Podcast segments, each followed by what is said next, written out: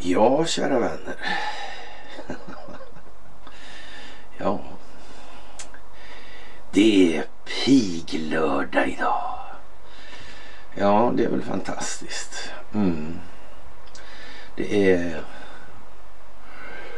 onsdag. Den åttonde februari är det ju inte. Nej, inte april utan det är mars. Just det. Mm. Så är det ju. tjugohundratjugotre. Ja. Man kan ju undra vad det ska bli av allting faktiskt. Det verkar vara mycket som händer. Det måste man ju säga. Mm. Jag tror vi kör ett litet... Eh, onsdags. Sådär ja. Mm. Och som vanligt, största av tack för allt ni gör. Det börjar bli lite hyfsat, det måste man väl nästan tillstå, va? Det verkar som vi hamnar rätt på det hela tiden. Hela tiden, gång på gång på gång. Kan det vara möjligen på det viset att det beror på att vi har en problemformulering som är liksom fundamental på något sätt? Kan det vara det? Ja, det här med monetärmekaniken, skuldmättnaden i systemet, ja, den roll det spelar för ekonomin, ekonomins interaktion, sammankoppling med mm, informationshanteringen. Ja, just det. Ja. Ekonomin, monetärmekaniken, geopolitiken, den emotionella självförståelsen, det där konstiga ordet som ja, hittade jag på också då i de tiderna för länge, länge, länge, länge sedan. Och jag har skrivit eh, rätt så många artiklar kan man säga, ja. Mm. Ja, jag vet inte, ett antal hundra i alla fall. Mm. Alla gånger. Mm. Ja, det står nya tider för dörren. Tack för gåvor på Swish och Patreon. Tack för att ni fördjupar er på karl norberg punkt se. Och tack för att ni hakar på telegramtjänsten. Wonderpods är Wonderpods helt enkelt. Ja. Och alternativrörelsen gillar inte Wonderpods. Så enkelt är det bara. Mm. Jag vet inte. Det blir inte bättre av det här med I Q-testet då eller kanske, men nu vet inte jag, nu är kanske alternativrörelsen just så mycket utsatta för vax på det sättet alltså. Nej, där har de i alla fall, så långt har de kommit, men sen går det väl tunt allt som oftast. Men det ska man väl säga till, till alternativrörelsens fromma där, att det har ju under senaste dygnet faktiskt tagits ner en hel del flaggor och, och ja, det har det ju gjort alltså. Mm. Ja, det är ju klart att i de här tiderna det står ju så att säga förändringar för dörren, och de här förändringarna de är av vad man kan kalla för tektonisk natur, alltså det är jättestora mm, förändringar, själva marken, ja. Förutsättningen på något vis förskjuts, märkligt, det verkar som att människor förstår mer. Ja, ett paradigmskifte är som informationen lagrat i ett rum under många år i väntan på att någon ska låsa upp dörren och, och att den blir upptäckt. En virtuell nyckel krävs för att låsa upp dörren. Det krävs en offentlig tillställning, ett uttalande i nyheter eller en viss fras för att låsa upp dörren. Vi tänker till exempel på Hultqvist, den djupa staten var väl en sån kanske. Mm. Några uttalanden i nyheterna, det kan vara sånt också, ja. Mm, det kan vara over the top signalering och så vidare. Ja. Ja, de flesta behöver en sån där liten ja, spark där. Eller att informationsrörligheten byter riktning. Ja. Ja. När dörren öppnas och ögon ser vad som finns inuti rummet kommer ingenting någonsin att bli detsamma igen. Ingenting någonsin.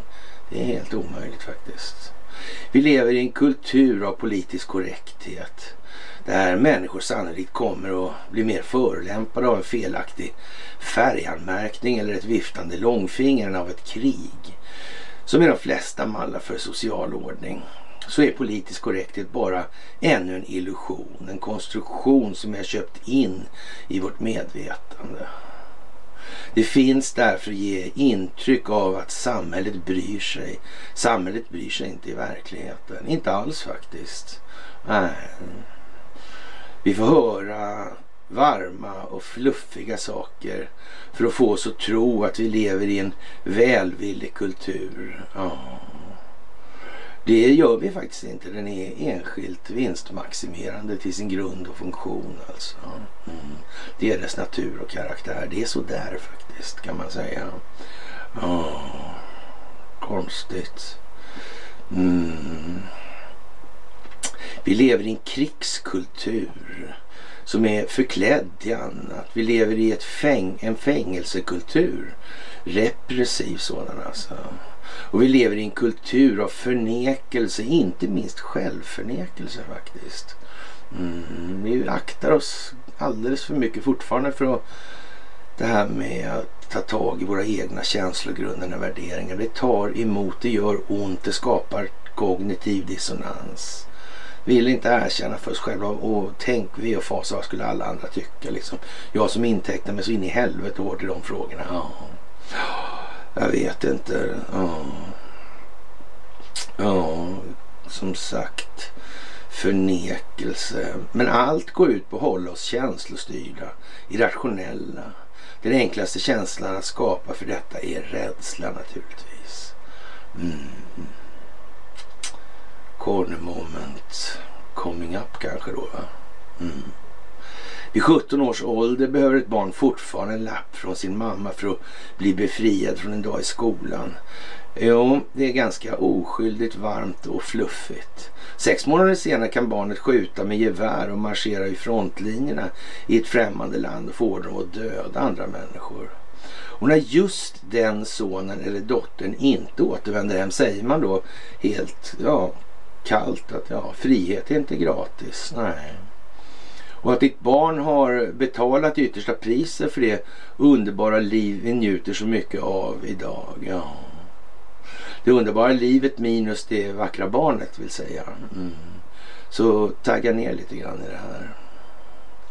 Det här med krigsromantiken alltså. Mm. Fast det kan man väl säga åtminstone till alternativrörelsens from att det är inte så mycket mer det där längre. Nej.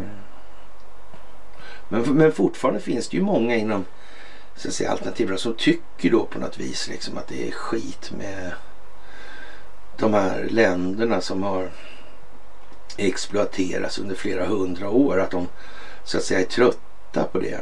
Mm. Att vi tillhör den exploaterande sidan. Det, ja, nej, det är inte så allvarligt på något vis hos många fortfarande alltså. Ja. Förmånen att få vara skuldsatt heter det ju egentligen allt vi har i det här landet. Mm. Fortfarande ett original i många avseenden och stycken, inte minst det här med skuldsättning. Inte minst det här med skuldsättning. Och det har ju satt sin prägel. Den svenska befolkningen och privatskuldsättningen, det är ju en mycket märklig situation alltså. Borde kanske fler tänka på hur det här kommer sig. Mm.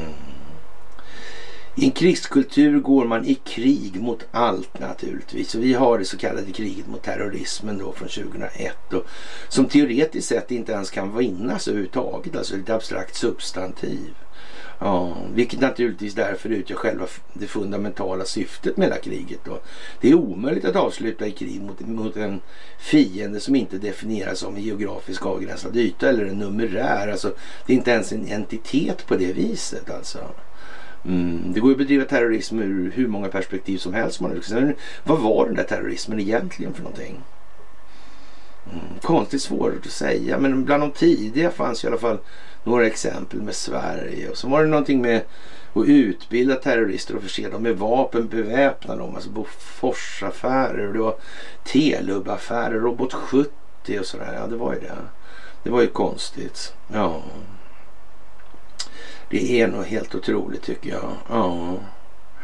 Så det här kriget kommer att fortsätta, inte bara på utländsk mark utan även just här i det goda gamla landet. Det pågår ju.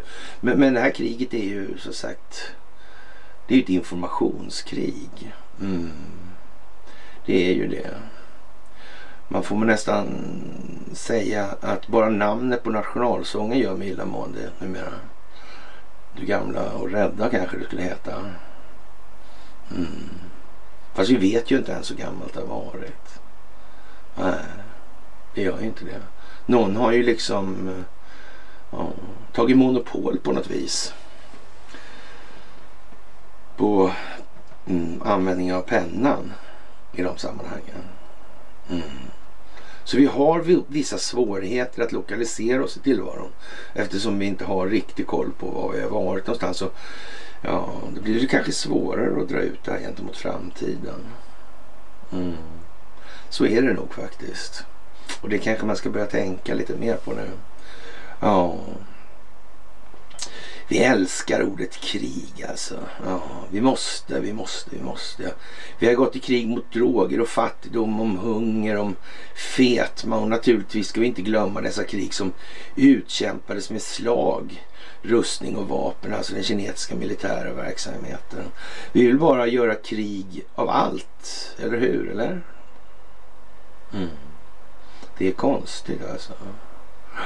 Men krigets faser behövs för att hålla oss rädda. Vi alla är i krig för denna sak. Nu har vi kriget mot eh, covidiotin. Mm.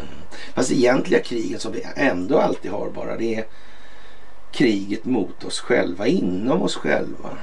Mm. Vår föreställningsvärld, våran ja, grund, våra känslogrundande värderingar i det. Det finns eh, betydande överenskommelser som görs bortom kulisserna eller bakom kulisserna. Det finns delaktighet och samarbete på en nivå som är sinnesrörelseskapande för en nyvakna kanske. Det är lite för mycket kanske här var. För att ta det i delar med elefanter och sådana där grejer. Låt oss inse det här nu. Ofta finns det mycket pengar att tjäna på båda sidor av krigets ekvation. Opiumhandeln i Afghanistan är bara ett exempel på våra tappra utlandsinsatser. Mm. Ja, business har aldrig varit bättre eller mer lukrativ eftersom U S A lånade ut sin hjälp i vanlig ordning som verkställande hand. Ja, lånade och lånade, sa Bill. Mm, vad sa han, Eriksson reporter? Är det där med lånet egentligen? Alla visste ju om det där, inte det där konstigt? Ja. Ja. Krig är en god affär för en handfull som faktiskt gynnas av det. Men, men till vilket pris är det här egentligen? Mm. Ja, ett av priset är, prisen är i alla fall vår ökade rädsla. Mm. Trygghetsnarkomanerna. Mm. Eller? Varför denna plötsliga vurm för trygghet? Mm. Det är farliga saker överallt. Mm. Konstigt. Skulle man kunna torgföra den här politiken utan rädslor? Det skulle inte gå så bra med. Kan någon ha tänkt på det här så? Ja, möjligen. Möjligen kan de ha gjort det. Mm. Men det vet jag ju inte. Är det någon mening med att vi tillåter oss själva att vara underkuvade och manipulerade? Ska vi låta oss själva vara förhindrade att dra våra egna slutsatser helt och hållet kanske? Och därmed att agera på, utifrån vårt eget tänkande. Det är en bra grej, tror jag. Det är ingen risk att någon kommer att utnyttja det där. Tänk om det finns ett enskilt nyttomaximeringsintresse inblandat i ja, ekvationssystemet. Mm. Och vi bara blir allt mer rädda. Är det riktigt lämpligt, tror jag? Jag är inte så säker på det faktiskt. Det skulle kunna vara, för att säga direkt, olämpligt. Mm. Till och med det alltså. Mm. Så länge vi är publiken, och eh, det är det som äger projektorerna, har vi förlorat alltså. När vi tillåter oss själva vara placerade på det här sättet, så har vi grund och botten efter diktat av en tillskansad myndighet gått med på att spela med på deras regler, alltså enligt deras regler. Och hur ska vi någonsin vinna om vi behåller den positionen? Det går ju inte. Och det enda sättet vi kan förflytta oss och vår själ, själsliga disposition i det här, det är faktiskt genom att utvecklas. Ja, det är ju konstigt att det kommer in den vägen också. Mm. Det är ju märkligt. Ja. Riktigt konstigt faktiskt. Ja. Varför är det så svårt då? Eller varför är det så att folk kryper ihop och, och, och duckar och samarbetar med ett system som är självklart korrupt i sig själv och arbetar mot mänskligheten? Tror vi verkligen att vi kan tilltala, blidka eller modifiera de här befogenheterna, medan det enskilt gynnande systemet urskillningslöst stampar på varje levande område av våra liv alltså, och vägrar svara på frågor om innebörden av dessa eller dess förmodade beståndsdelar, och blankt struntar i att följa sina egna regler dessutom alltså. Jag vet inte. Svaret är ju bara, det är ingen mening alls att hålla på med det där. Det är ju helt fel alltså. Men samtidigt är det ju så att för att kunna komma någon svart i det här, så måste vi så att säga uppnå en kritisk massa av medvetet medvetande hos befolkningen. Det måste vi göra. Det går inte annars. Nej. Mm. Och det har vi kommit långt med. Jättelångt har vi kommit. Mm. Det har vi gjort. Och det behövs inte mycket nu. Jag undrar vad svenska medier tycker om det här med sjätte januari. Det lär vi få se helt enkelt. Ja. Vi ska alltså inte gå med på det här, och, och om vi vill leva vidare som människor. Spelet är nämligen riggat så att ja, vi helt enkelt inte kan spela efter de här reglerna längre. Och det gäller oavsett på vilket sätt som man vill använda det här på.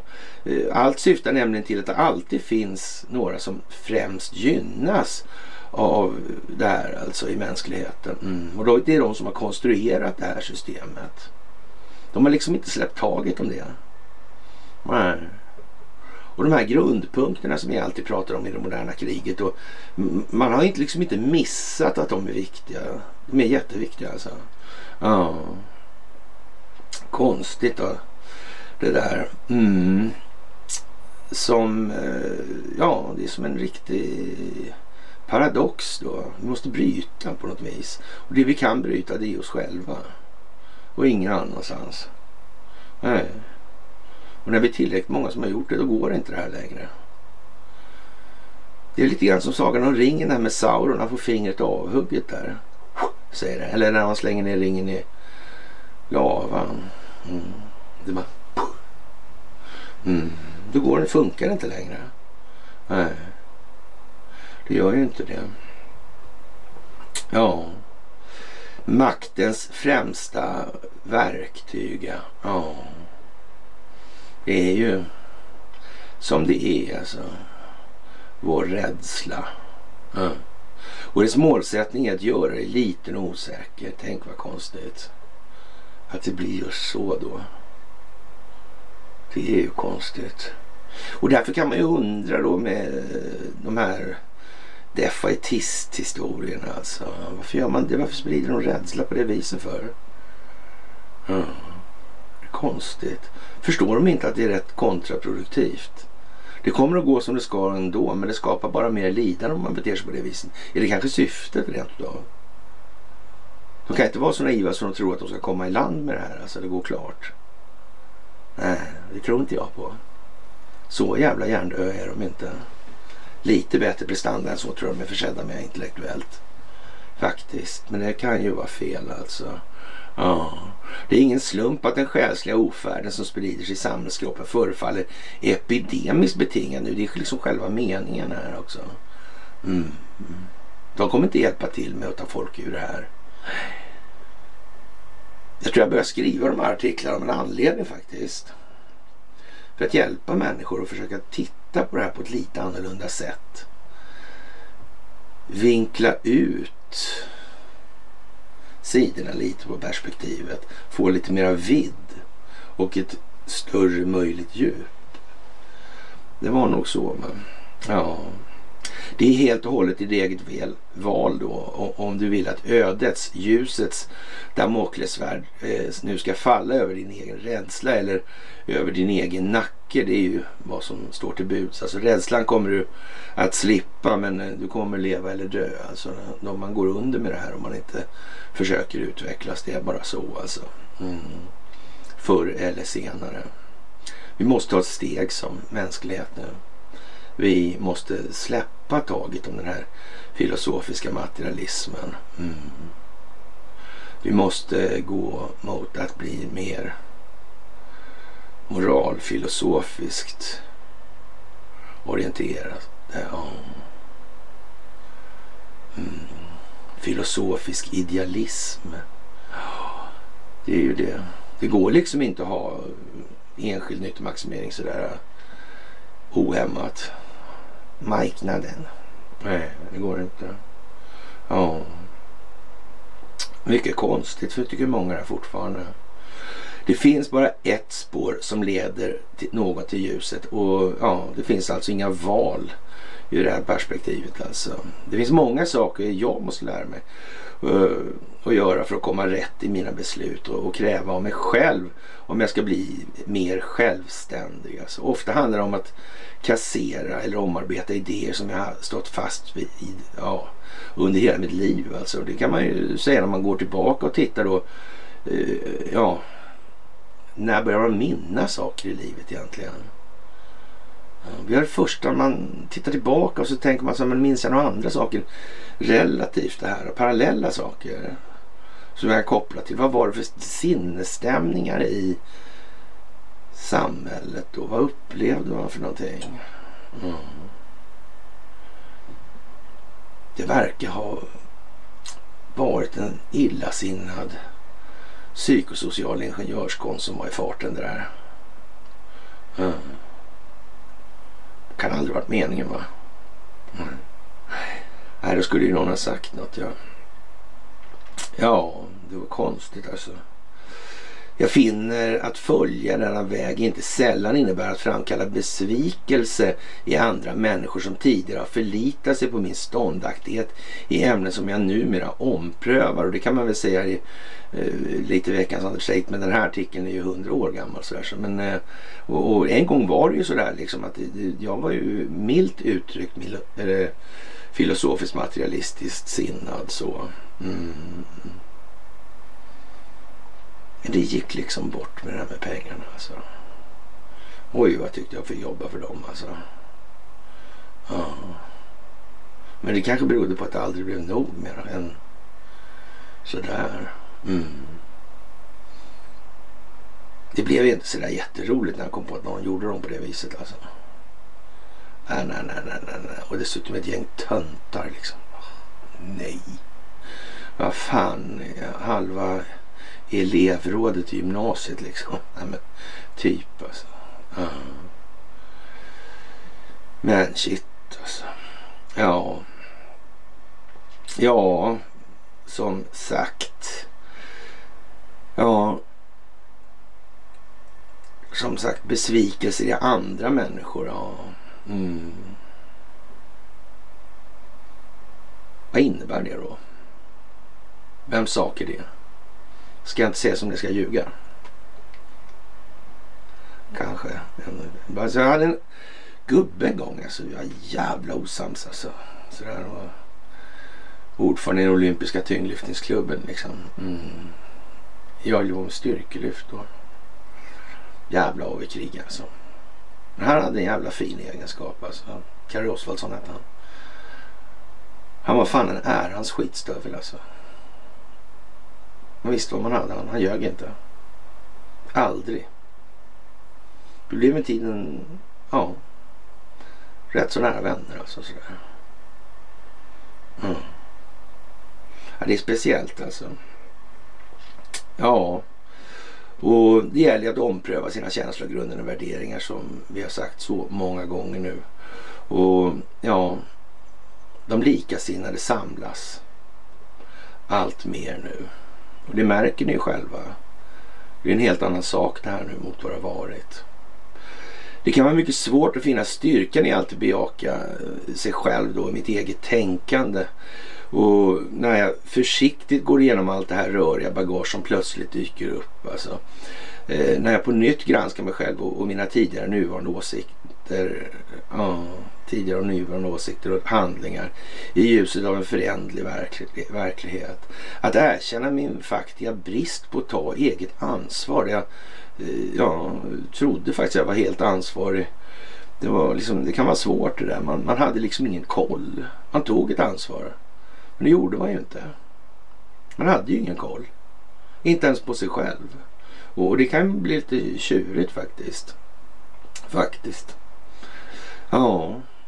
Och, och erkännandet av egna brister är inte alltid så lätt. Och såväl som det utgör en ovillkorlig förutsättning för den vidare utvecklingen. Det är så enkelt att projicera sin inre situation och upplevda brister på yttre omständigheter. Peka finger alltså. Att sluta försöka. Precis som att förutsättningen för att kunna göra någonting av verkligt värde bygger på insikten om nödvändigheten av den alltid fortsatta utvecklingen av sig själv. Alltså, annars stannar man ju och dör man som människa. Mm. Till slut har man bara katten att prata om. Och det är inte säkert att så många härdar ut det sällskapet helt enkelt. Nej, det är det ju inte. Å andra sidan är det givande och självbejakande när jag börjar att fatta beslut för mig själv, när jag tillämpar mitt eget kritiska tänkande och min ja, så självbildsrevision. Men jag blir också allt mer ensam, medan jag ändå blir allt mer fri och sökande efter samförstånd. Det blir liksom synkroniciteten som är grejen. Ja. Det visar sig att genom att acceptera ansvaret för resultatet av mina beslut fullt ut, mer känt som mitt eget tänkande då, istället för att skjuta upp till någon annans svar eller att fixa det där, fattar jag faktiskt bättre beslut för mig själv genom att använda större perspektiv. När jag vet och accepterar i förväg att drabbas av alla konsekvenser av mina handlingar blir jag mycket mer försiktig och medveten, eftersom jag försöker undvika dåliga resultat. Jag börjar namna insikten om, ut, om att utveckling av ett förlopp stoppar här i mig, om den det finns någonstans alltså. Och det finns ingen kvar att skylla på än mig själv för den plats där jag befinner mig själsligt. I slutändan sover jag bättre för det, och idag då känner jag mig klarvaken. Mm. Ja. När jag började skriva dem där för över tio år, eller lite femton år sedan är det väl. Något sånt där då. Ja, det var tidigare då, men då var det inte så många som var så intresserade av den där typen av frågor. Men det gick så att säga lite trögt på den fronten. Mm. Nu är läget ett helt annat. Det är en helt annan fråga rakt igenom. Ja, det är trevligt måste jag säga. Och ekonomin är ju vad den är, och, och det här med centralbanker. Mm. Experter spår ränta på sex procent, det är en rimlig chans för det då. Om ni ekonomi och, och världens största kapitalförvaltare BlackRock dömer att det finns en rimlig chans att Fed höjer styrräntan till sex procent och låter den ligga kvar där under en längre tid, rapporterar flera medier. Men förr eller senare kommer ju man att upptäcka då från marknadens sida att det finns ingen mekanisk koppling emellan, och ju snarare som marknaden upptäcker det, desto tidigare kommer det här spektaklet att ta slut alltså. Mm. Och att sitta mässar här tjugo fjorton och tro att det skulle gå i land, det, det gjorde jag faktiskt inte så alltså. Nej, jag förstod att det skulle ta det delar, det var inte riktigt klart för mig hur små delar det måste vara. Mm. Så här tio år senare så hade det varit bättre att ta lite mindre delar från början. Alltså. Man vill inte vara fräck eller då, så här, och, och skriva folk på näsan att de är lite tröga. Och det är onödigt liksom. Mm. Ja, ja. Det här, ja, BlackRocks investeringschef Rick Ryder skriver att U S A:s ekonomi har visat sig mer motståndskraftig än väntat. Ja, den är inte lika räntekänslig i den här ekonomin alltså. Mm. Ja, jag vet inte. Det där med BlackRock alltså, inte det konstig grej. Har inte de köpt in några obligationer? Har inte de varit rådgivande till Riksbanken ett idag? Eller kommer jag ihåg fel? Nej, det gör jag inte. Just ja. Mm. Den där Thiel, ja, han Palantir, Thielsen, Thielen där. Ja, som Trump har tillgång till, ja. Just ja. Det här är också konstigt. Mm. Tänk att de inte kom på att de skulle kontrollera de här innan. Ja, jag vet, det är konstigt alltihopa. Ja. Det är speciellt alltså, inflation. Mm. Ja, matprishöjningar kanske, matprisinflation kanske. Det är ju senaste veckans. Mm. Kan det vara något? Ja, vi kommer nog tillbaka till det tror jag. Faktiskt, vi har inte sett det sista. Det verkar som I C A-handlarnas förening är inkallade. Den heter väl inte så länge, men den hette så en gång. Mm. En av initiatörerna där, alltså initiativtagare tror jag heter resten. Han glassgubben där, alltså bakom varje stor man finns en ännu större kvinna. Uh, hans kvinna har de bara den femtioen tror jag, faktiskt, de var rätt liten, men jävla argsint alltså. Jävla argsint kärring alltså. Mm. Det är speciellt alltså. Maken till jävla toffel alltså. Hemma. Inte så mycket annars. Nej. Ja, det där är konstigt alltså. Ja. Och i U S A då med, med den här sjätte januari historien alltså. Det kommer ju bli någonting helt makalöst konstigt nu för svenska medier. Ska de skita i att rapportera kanske? Hur blir det med trovärdigheten? Alla medier som vill ha någon trovärdighet framgen måste ju rapportera om det där såklart. Ja. Och det är inte bara lite grann som är tokar alltså. Mm. Den där skjutna polisen blev visst inte skjuten, nej. Och Bockhornsmannen höll jag på att säga, men ja. Mm. Han ser ut som han ser lite ut som en sån här Axel Oxenstierna vapensköld, va? Ja, lite grann så, ja. Mm. Konstigt det där. Hur det kan bli egentligen, det där är lite märkligt. Ja, eller är det inte märkligt? Är det planlagt kanske? Strategiskt planerat? Jag vet inte faktiskt. Ja. Ja, det verkar inte vilja ge med sig i alla fall. Och det, det finns väl inte fler gigantiska bluffar, för då hade ju någon sagt något som sagt. Och stormningen av Kapitolium var en gigantisk bluff alltså. Ja. Vad förtjänar de här människorna som inte vill att allt ska vara transparent egentligen? Mm. Varför vill de ljuga för? Varför vill de vilseleda och bedra? Mm. Eller kände de inte till det? De trodde det var så. Mm. Ja, jag vet inte. Ja.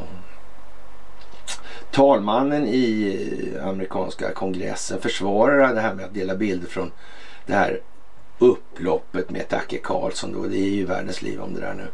Och ja, människor förtjänar transparent när de lär sig om tjugohundratjugoett års händelser. Mm. Och han, McCarthy, förklarar, försvarar, eller försvarar sitt beslut och delar mer än fyrtio tusen timmar av säkerhetskamerabilder från upploppen där. Och, och, och det är tiotusentals kameror som har, har filmat det här, och det finns inte så mycket att, att, att be för helt enkelt. Nej. Mm. Hela storylinen, det var ju riggat hela skiten alltså. Mm.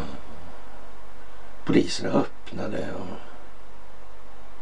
Ja, men hur ska Aftonbladet, Expressen, Svenska Dagbladet, Dagens Nyheter förklara vad de har skrivit utifrån de här övervakningsfilmerna? Hur någonsin ska de kunna framstå som någonting annat än kompletta idioter? Med hänsyn taget till vad de har tagit sig för i anledning av den händelsen. Det var en märklig fråga faktiskt det här. Det kommer gå fort. När som helst nu. Mm. Först går det för långsamt och sen går det för fort. Vi hoppas att det inte går så fort så vi tappar ja, förståendet. Det gör vi inte. Ingen fara. Det gör vi inte. Nej. Och det är klart att det här med att Tucker Carlson gör en sån grej. Tänk att han heter Tucker Carlson alltså. Är inte det konstigt? Han hette Oliver Carlson från början alltså. Originaluppsättningen där alltså. Och, och Tucker Carlson ett alltså. Mm, han kom från Gotland. Han ägnade sig åt att infiltrera Hollywood för att se till att Hollywood-propagandan följde den givna mallen. Och så var han kommunist då också. Mm. Makan Rosenberg. Mm. Konstigt. Oliver Carlson från Gotland. Det kanske Tucker Carlson känner till, jag vet inte. Det kan ju vara det regisserat allt det här. Och det kan ju vara planerat sedan väldigt länge också dessutom. Det vet ju inte vi sådär. Nej. Det kan ju vara det ena eller andra alltså. Ja. Och man hävdar från McCarthys sida då att... Och man kan säga McCarthyismen då. Det är ju lite märkligt då. För det var ju, gick ju ut på att jaga kommunister. Alltså nu är talmannen heter det. Samma sak där. Det är ju jättekonstigt. Ja. Men, men den här inte så kommunistjagande då. I alla fall inte öppet sådär. Ja, talmannen han, han säger att transparens. Alltså det, det, det, det är vad som behövs. Alltså folket kan, måste kunna se på vad det här är. Få en bild alltså av det här. Mm. Det är det mest rättvisa sättet alltså att göra alla bilder offentliga och tillgängliga så att den sjätte januari händelsen aldrig inträffar igen då.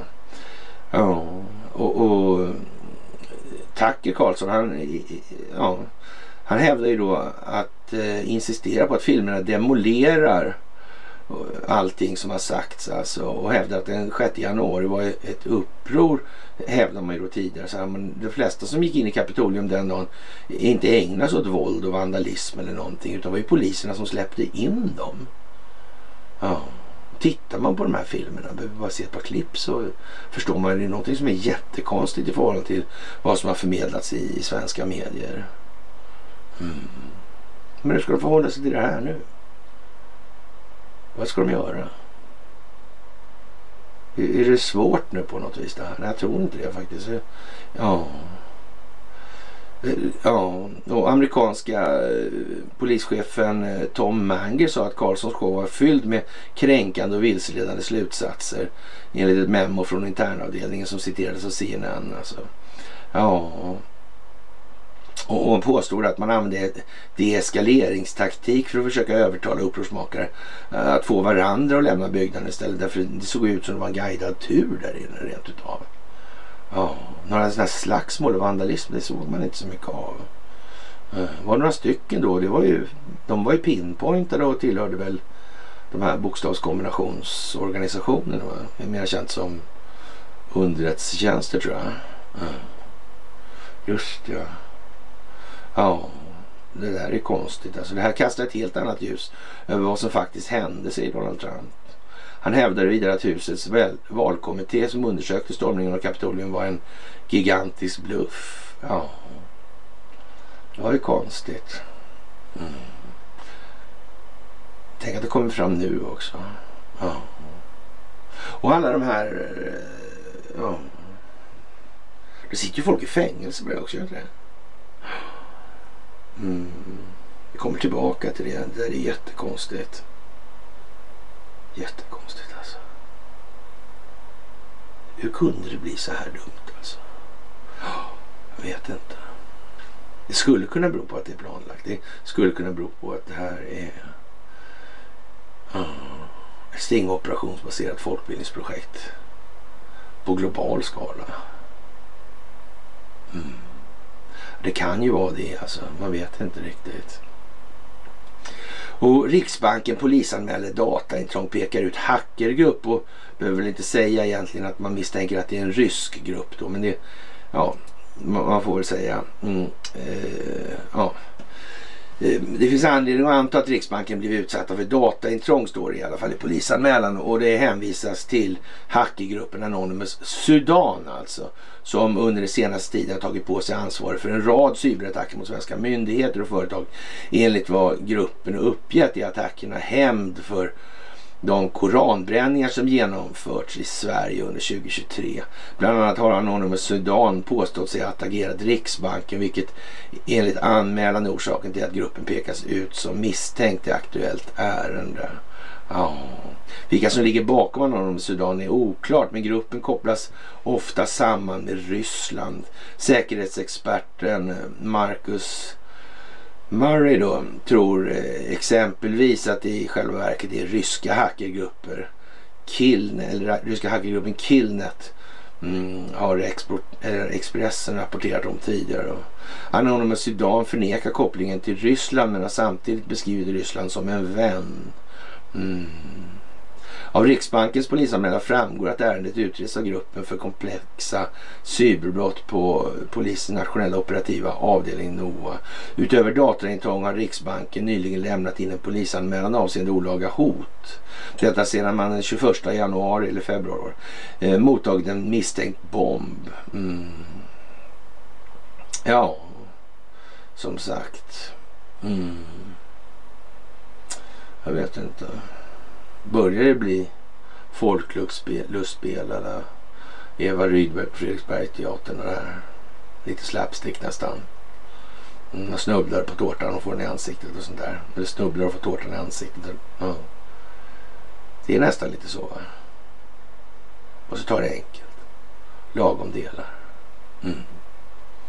Jag vet inte. Ja... Ja, Börje han stretchar på helt enkelt nu, och han, han tappar lite ersättning, så han har blivit ovig på, på gamla dagar här nu, och han får nöja sig med ja, dryga femtiotre miljoner kronor. Det är med, hälften av vad han fick för bara två år sedan. Mm. Ja. ja, avkastningsmålen har inte varit så där jättebra alltså. Det här är ju... Ja, dråpligt alltså. Och det är en rätt tydlig optik hela tiden. Det är inte så mycket att orda om egentligen på det viset alltså. Nej. Men han stretchar på Börje alltså. Mm, det gör han ju faktiskt. Han börjar bli mjuk nu. Man kan snart hålla sig runt sina egna fotleder i bryggan alltså. Mm. Sen kan han rulla iväg dit det lutar alltså. Ja. Och Nord Streams aktieägarländer och F N bör snarast enas och kräva en brådskande utredning av terrorattackerna mot ryska gasledningar. Det uppger då den officiella representanten för Kreml, Dmitri Peskov.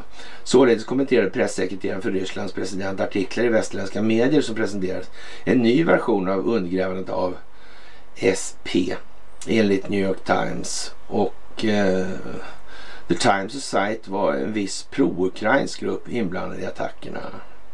Mm. Ja, det här är inte bara konstigt. Det här luktar avskyvärt brott. Åtminstone bör aktieägarländerna i flödena och F N kräva en brådskande, transparent utredning med deltagarna av alla som kan belysa det här, säger Peskov. Mm. Sverige har gjort en utredning. Varför delar man inte med sig av resultatet för? Ja, hur trovärdigt är det liksom att det är inom ekonomisk zon då? Svenska ekonomisk zon. Ja. Sen kan man ju säga så här, det är naturligtvis möjligt att C I A har tagit några tralljökar att göra, men, men rent operativt så ja, det, det är liksom samma nyttotagare i alla fall, så kan vi säga. Mm. Det är kanske meningen att det ska bli en viss optik av det här. Det är kanske meningen att folk ska förstå. Mm. Resonera, tänka själva. Mm. Lite grann som i det vi läste från början här. Om det här själsliga. Det är inte fullt så oviktigt som man tror. Därför har vi lagt upp alla föreläsningar på precis samma sätt. Och utom de här senaste som det här på cirkus och så vidare. Det, var li, det är ju lite mer grenspecifikt om vi säger som så. Men ja. Ja, han sa också att den ryska sidan fortfarande inte får utreda sabotage. Ja. Konstigt alltså. Moskva fick först besked om den nya versionen av händelserna för bara några dagar sedan. Sammanfattades om då. Mm. Jag vet inte. Kan det vara dokumenterat redan? Ungefär som med Biden och valfusk och hela det kittet. Kan det vara så? Jag vet ju inte sådär, men man, man känner ju liksom att det, om de ändå har planerat så jävla noga alltså. Man till och med någon som heter Tucker Carlson där och, och en talman som heter McCarthy. Ja. Namnen går igen. Proprionomen. Ja. Speciellt alltså. E U vill inte att de här länderna som köper naturgas då ska bilda en kartell. Nej. Ja. Det där Europeiska unionen kommer att göra sitt första steg som en köpargrupp på den internationella gasmarknaden nästa månad när, när man lanserar det första anbudet för leverantörer. Ja. Mm. Ja. Hur blir det där egentligen? Hur blir det där egentligen? Om E U redan är korrumperat då? Ja, de gick ju alltså tillbaka till det där. De går mot, går till att bilda en kartell alltså. Ungefär som livsmedelsindustrin. Ja, är det bra det eller? Ja, jag vet inte. Det kanske är bra. Jag har ingen aning faktiskt. Priskartell, ja. Mm. Är det bra? Är det sådana grejer bra? Är det någonting som gynnar samhället på lång sikt? Eller gynnar den enskilda intressen tror främst? Ja, det vet man ju aldrig riktigt. Nej. Ja, generalen Michael Flynn, han stämmer då ett antal lökar i underrättelsetjänsterna Comey, McCabe, Strock, Müller och, och ja, någon, någon demokratisk åklagare och... Ja. Vad blir det av det där tro? Har han på fötterna man tror? Han var ju visserligen underrättelsetjänstchef. Utsett två gånger av Barack Obama. Vilket i sig då naturligtvis reser frågan. Hur i helvete kunde Obama vara så dum? Mm. Eller kanske inte var så dum då? Nej. Han kanske körde lite under falsk varudeklaration helt enkelt. Mm. Kan ju vara så. Det kan ju ha varit planlagt sedan länge. Han valdes ju tjugohundraåtta där. Ja. Han gjorde ju det. Mm. Ja, tänk hur det kan vara. Det vet man ju inte riktigt så här bara. Nej, just det. Mm. Och femtio miljoner kronor då. Stämmer han på Flynn. I sammanhanget kanske inte någon sån där jättesumma va. Men med hänsyn taget till vad det här handlar om i sin helhet. Nej, precis alltså. Och som av en anledning i tiden här nu så blir det på något vis så att de här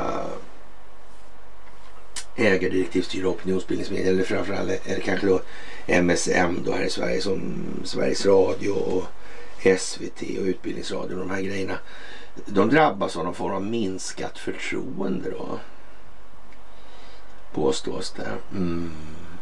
Ja, det är ju liksom konstigt. Ja. Men de har fortfarande hyfsat ja. Hög förtroendestatus. Är det bra eller dåligt jag tror?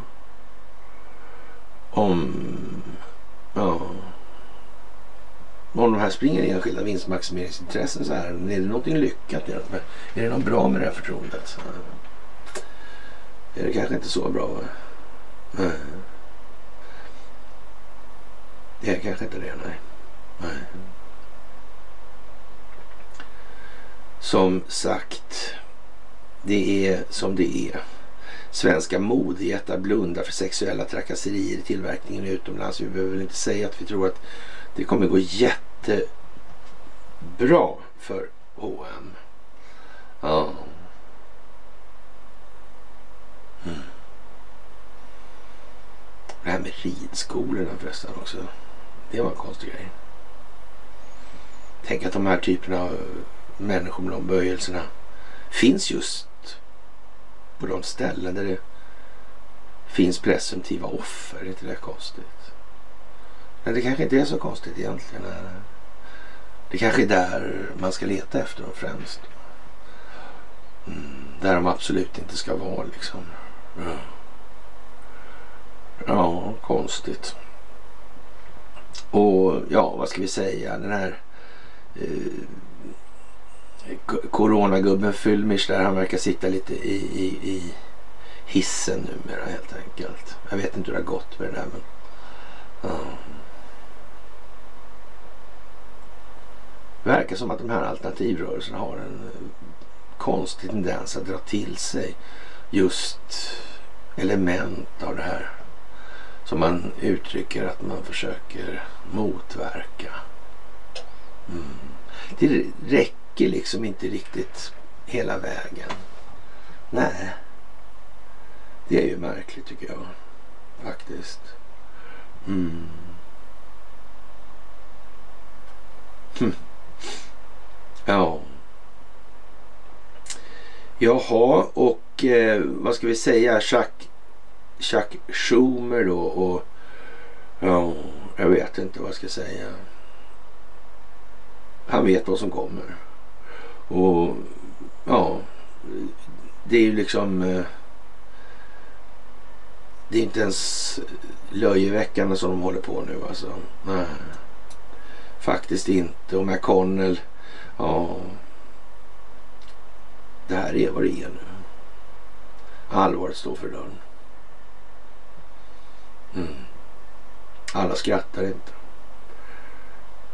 Mm. Man kan säga att summan är väl ändå rätt så konstant. Rädslan åt den breda massan då så att säga.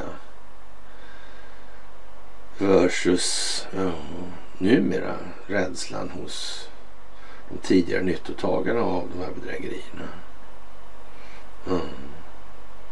Ja, det verkar ju jättekonstigt alltså. Mm. Faktiskt. Och eh, den här sjätte januari historien alltså. Mm. Det kommer bli någonting helt enormt konstigt för väldigt många. Mm. Och sen har vi allt annat ovanpå det. Ja, jag vet inte. Lite valfusk kanske och så vidare. Kanske det, kanske. Ja. Den djupa staten har ingen som helst kontroll över händelseutvecklingen längre. Ingen som helst. De har noll. Verkligen noll. Handlingsfrihet. Det är när McConnell och Jacques Schumer förstår och ja, göra sig till åtlöje helt enkelt. Ingen kan tro på det där. Nej. Och det är klart man kör upp de här rösterna för man måste liksom hålla i det här. Det får inte falla än alltså. Det måste med fler alltså. Ja. Den viktiga informationen den når ut alltså till allmänheten. Informationen kommer eh, genom det här övertaget i kongressen, utredningsmakten då, som man har skaffat sig då genom att ja, vinna med en jordskredsseger alltså. Ja. Och, och den här informationen kommer från alternativmedia och de som tryckt på för att materialet från den sjätte januari vid Kapitolium ska förvisas upp för alla, för människor inom och för utanför U S A. Det här kommer slå in i Sverige. Tror jag vi har postulerat vid ett enstaka tillfälle. Mm. Och det kommer ju bli mer och mer och mer och mer. Inte mindre och mindre. Mer och mer kommer det bli. Mm. Och trollen är deprimerade. och säger bara fan kommer undan den här gången så kommer vi ta han till slut liksom. Mm. Ja, ja, ja. Det är Donald Trump de snackar om då. Mm. Ja, det är lite speciellt alltså. Återigen är konspirationsteorierna någonting annat än teorier alltså. De har förvandlat till konspirationsfakta alltså. Mm. Kent Werner, vad är du min vän? Ja. Får man undra lite nästan. Ja, speciellt alltså. Speciellt. Ja, alla patrioter som har kämpat med att få ut och visa upp vad som hände. De har haft rätt hela vägen. Ja. Tänk så fel det kan bli för somliga. Hela tiden. Ja. Ja, och efterhand som tiden går så inser fler och fler vilka som är lögnare och ljuger. Ja. Mm. Jag såg att en eh, viss herr Marcus, inte Ljunggren utan en annan herr Marcus, ringde in till Sweb T V. eh, jag tittar inte på Sweb T V, jag förklarar det själv, men nu tänkte jag faktiskt att ja, ja. Om vi tittar då för en minut, minutangivelse på vilket segment det var så. Ja, och gamla kända Jesper Johansson och sådär så ja, känner jag till, jag känner Lelle Wilhelmsson också sådär så att mm. Men faktiskt, och det ska jag inte undanhålla då och säga att det där, det må ju vara så att de inte alls ville göra det de gjorde, det kan jag säga ingenting om, men eh, de tog argumenten och, och sa inte emot och höll med istället alltså. Ja, och då var det un, alltså, eller det var inbegripet alltså, sånt där som att det här med att tro att det är invandrarnas fel när de är lika grundlurade, det, det brukar inte gå hem riktigt på den kanalen annars. Och det är klart att i det här läget, i det här skedet i utvecklingen, då finns det just inte så jävla mycket att välja på. Nej. Och, och dessutom tror jag det är så här faktiskt, om jag ska vara lite uppriktig, att jag är rätt säker på att så att säga för, eller förgrundsfigurer typ någon konspirationismens härförare eller Grand Old Man och såna grejer garanterat är mätt. Helt säkert är det så, det vet jag. Det är nog fler faktiskt också, rent utsagt så tror jag det är så på andra sidan staketet också. Mm, det är liksom inte bara spark, sparkcyklarna i Sundsvall, nej. Det är det inte, det är lite mer, det är helt säkert. Ja, som sagt, informationen om vad som händer nu kom från olika håll och ändå så lirar det alltså. Ja. Vilka man stod upp för Donald Trump och det här. Alla i alternativrörelser står ju inte upp för Donald Trump eller Vladimir Putin, det kan man ju inte säga. Och anser att de bekämpar den djupa staten, det kan man inte säga att alla gör. Och en del vet jag speciellt alltså. Vill inte tro på någon av dem där från början. Det var när det inte gick att hålla emot först det gick. Ja, man kan ju se det som ett... Man kan också se det som någonting annat. Mm. Man kan undra lite varför, varför den avhåghet för. Mm. Varför skulle vi hålla på? Det, det, det här är en internationell process alltså. Varför ska vi kacka eget bo för här nu? Vi kanske ska anpassa oss till omvärlden nu. Och förstå att vi ska inte styra omvärlden längre. På det sätt som har varit fallet i eller under överskådlig tid tror jag. Mm. Kan det vara en modell? Jag vet inte. Kanske. I alla fall. Och det här innebär ju att de här som har farit med lögn då. De, de ja. Värdigheten i allt det här. Värdigheten. Det bästa är ju liksom det här med att förlåtelse ska, förlåtelse ska alltid ge, ges till den som uppriktigt söker, att säga så här, nej jag fattade inte det där eller jag... Men då gäller det ju att man är ärlig också, för det är naturligtvis så att folk kommer kontrollera och sånt där, och då, då, då gäller det att inte säga saker som inte är sanna alltså. Det är speciellt alltså nu. Det är ljuset från verkligheten som kommer det in här i den här inflationspunkten i utvecklingen. Ja, det här är alltså minst sagt en katastrof för djupa staten, och ja, det är andra källor alltså. Det, är, det här går av sig själv nu. Det gör det. Det går av sig själv.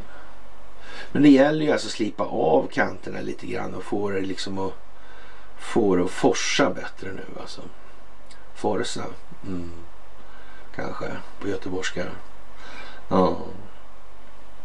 Och underrättelsetjänstkollektiven där vi inte riktigt borde klara med vad vi ska göra med dem där egentligen, vad ska vi med dem till, och konstaterar då att F B I ligger bakom den här händelsen i Kapitolium, och det är det, samma F B I som då svenska underrättelsetjänsterna samarbetar med i de här sammanhangen.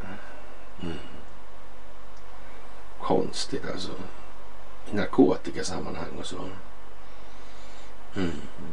Jag vet inte, men det är ju en gammal historia det där också, så man tänker så Chicago. Ja, vi kan, man kan ju dra det ännu längre sådär. Mm. Först kom svenskan och sen kom Al Capone. Mm. Det är lattjo. Speciellt faktiskt.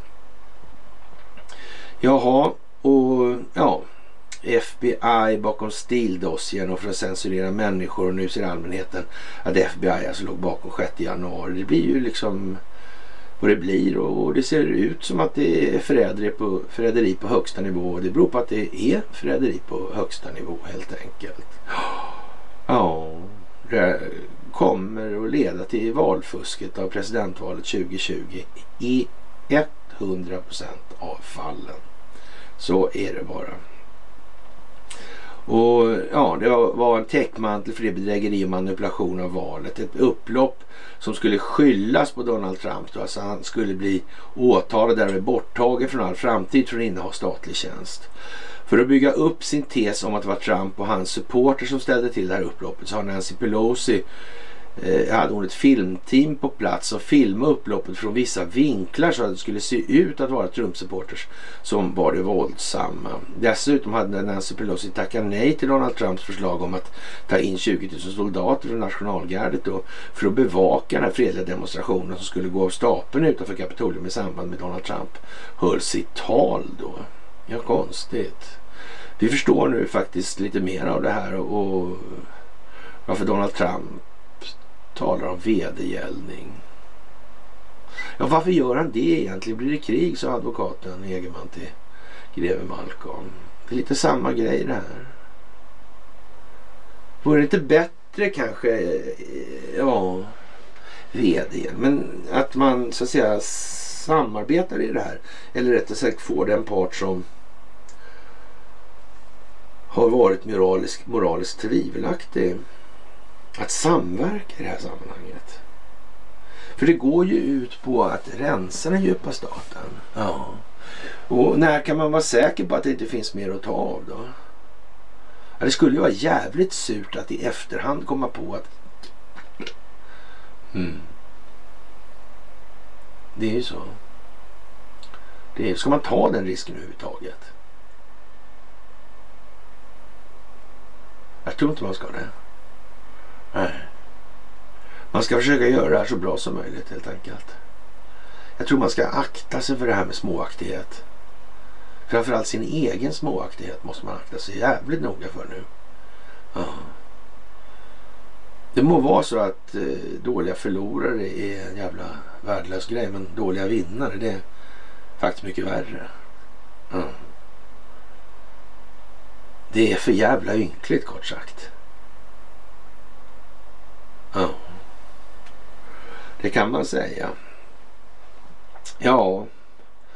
Och vad ska vi säga, det här med kanonshamanen då.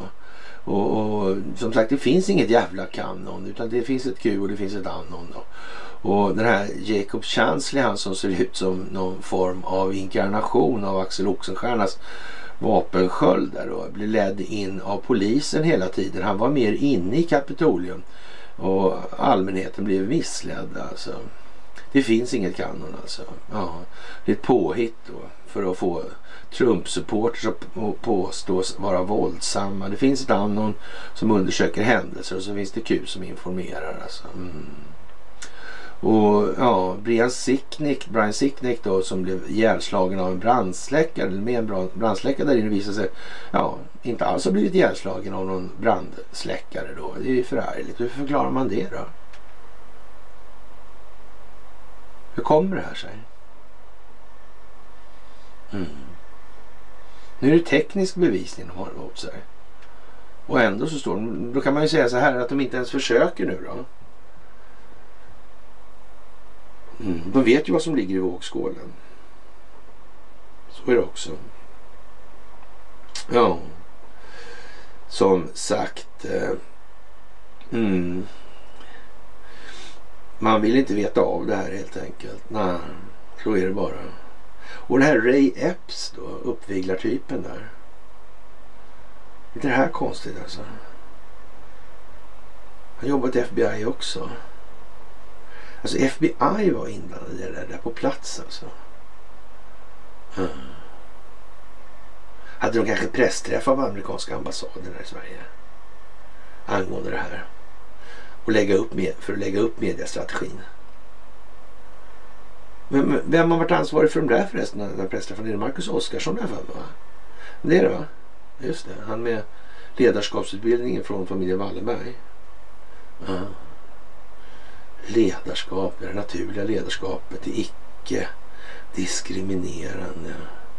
Ja, diskriminerande är, är inte konkurrens per definition diskriminerande. Man, någon vinner och någon förlorar, tror jag.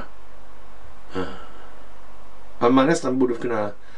Det är svåra grejer det där, alltså, det där med ord och så, alltså. Det är märkligt där och att ingen har kommit på det där tycker jag är konstigt.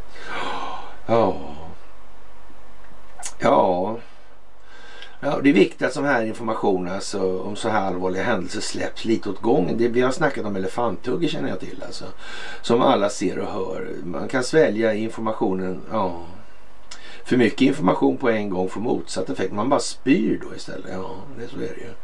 Människor funderar på varför senator Fetterman är borta. Så lever han i en hjärndöd eller vad, kan han prata? Eller, ja. Ja, han börjar bli bra i alla fall säger man nu. Mm. Han finns på ett sjukhus. Ja. Som sagt. Mm. Varför gör man så där för? Mm. Varför... Uh, Vad är det som händer egentligen? Och men nu har kongressen och, och ja, ett antal politiker har medverkat i det här. Det sitter folk inlåsta i det här. Finns det några påföljder på det här? Finns det någon rättslig princip, eller i alla fall någon princip i, eller konstitutionell princip om att medlemmar i kongressen som begår brott kan liksom avskiljas, utsättas för expulsion, så begreppet heter det här. Ja. Och det innebär ju i så fall att ja, det kan inte behövas så där himla mycket för det ska kunna effektueras just nu. Det ser ut att vara närmare någonsin i alla fall, helt säkert. Ja, det gör det. Mm. Vad må det bli? Ja, ja, kan man fråga sig. Det kan man fråga sig. Ja. Det är många inom den djupa staten som är alltså rejält åtgången, åtgångna och har varit med i den här svängen då, den här kriminella verksamheten.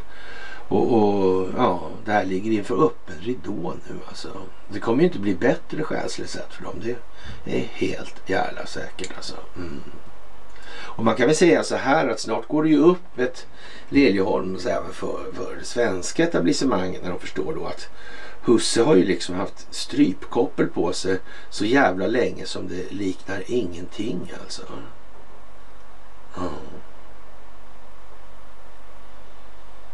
Ja, det där är konstigt alltså.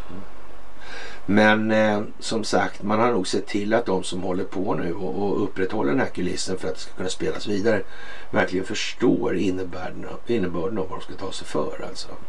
Det, det kan vi vara helt säkra på alltså. Ja, och när det börjar bli då nästan till omöjligt att undkomma rättvisan, så börjar flera av de här personerna som var rådgivare eller dylikt att börja agera som visselblåsare. Alltså, oh, de som kan kvittra ner alla andra kommer att göra det nu. Alltså. Det, det finns ingen diskussion om något annat ens. Det är bara så. Alltså. Jaha, och, och innan allt för mycket avslöjas, alltså, oh. Det kommer att börja inträffa en massa plötsliga och oförklarliga dödsfall naturligtvis. Det har redan börjat i och för sig då. Ja, det, det är Clintons svallvågor alltså. Och nu har ännu en av Clintons advokater dödat sin gräslig flygolycka alltså. Mm. Och, och anledningen till det här är att kongressen är mycket aktiv i sina utredningar och undersökningar. Och nu har kongressledamot Jim Jordan begärt att få sexton F B I-anställda att vittna inför kongressen. Oh, det är visselblåsare det handlar om, att ange ett antal personer i den här saken. Mm. För de som jobbar på F B I är ju inte, så att säga, allihopa. Det här är ju stora organisationer, allihopa är ju inte ruttna. Men de har ju fortfarande sett och de har förstått vad det är som sker. Och det i sin tur innebär ju, eller för med sig då, att ja, de förstår ju att de måste bida sin tid alltså. Och all den stund de märker att de här strömningarna av motverkan mot den djupa staten börjar ta färg och form, eller vad man ska kalla det för. Mm. Då förstår de garanterat att nu måste de hålla näbbet och börja samla i ladorna istället för vad som komma skall. Mm. Hjälpa till. Lägga upp. Mm. Så är det. Jaha, och eh, ja, vi får väl se hur lång tid det tar innan det blir liksom riktigt eh, turbulent då. Och ja, i U S A släpper man ut kriminella i fängelserna i El Salvador, låser man in dem, och det var det inte, så var det inte på åttiotalet kan jag säga. Jag hade folk som hade tigrar i trädgården på nätterna alltså. Ja. Det är sant alltså. Speciellt. Ja. Och det, som sagt, att skylla Nord Stream-sprängningen på eh, pro-ukrainare alltså. Ja. Och man har då använt då motsvarande någon, ja. Ja. femtio sextio fots motorbåt och så kladdar med sprängdegen här alltså. Mm. Jaha, men de dyker där och... Ja, man vet ju inte faktiskt. Ja. Det är speciellt alltså. Det måste man säga. Och man vill ju dölja då det här faktum att Biden är ansvarig för den här attacken då, säger man nu. Från ukrainskt håll, eller från många håll ska vi säga. Och... ja, och vad är bevisen för det här då, då som man påstår, som tidningarna skriver? Ja, är det bara en, liksom en blåkörning rakt ut alltså? Ja. Tänk om de är avlyssnade, medierna, geofensade. Mm. Ja, när det kommer fram då kan man säga att det blir ju rätt så dåligt alltså. Det kommer ju bli som ungefär som Göran Greiders bild där på den här redaktionen på Aftonbladet. Så, så lite grann. Mm. Så kommer det nog bli då. Lite tomt här. Faktiskt, ja. Och som sagt, nu kommer den djupa staten och försöker med en det ena, en den andra alltså. Varianten för att få bort fokus för det som verkligen betyder något. Mm. Men det är för sent. Det hjälper inte. Det finns ingen handlingsfrihet kvar. Whatsoever alltså. Ja. Och det är lite såna här äh, kvaccinvarianter och sånt där som äh, kommer upp. Men det är ju liksom ingen som tror på det där längre. Och man kan ju säga så här, att de som fortfarande inte har fattat vad det här vaxpasset var för något. Ja, som sagt, det skulle man inte ha i kyrkobetyget alltså. Nej. Så enkelt var det med den saken. Och, och det här med hjärntvätten då. Och är det så att eh, utbildningen begränsar fantasin? Mm. Ja, det beror ju på syftet med utbildningen förstås.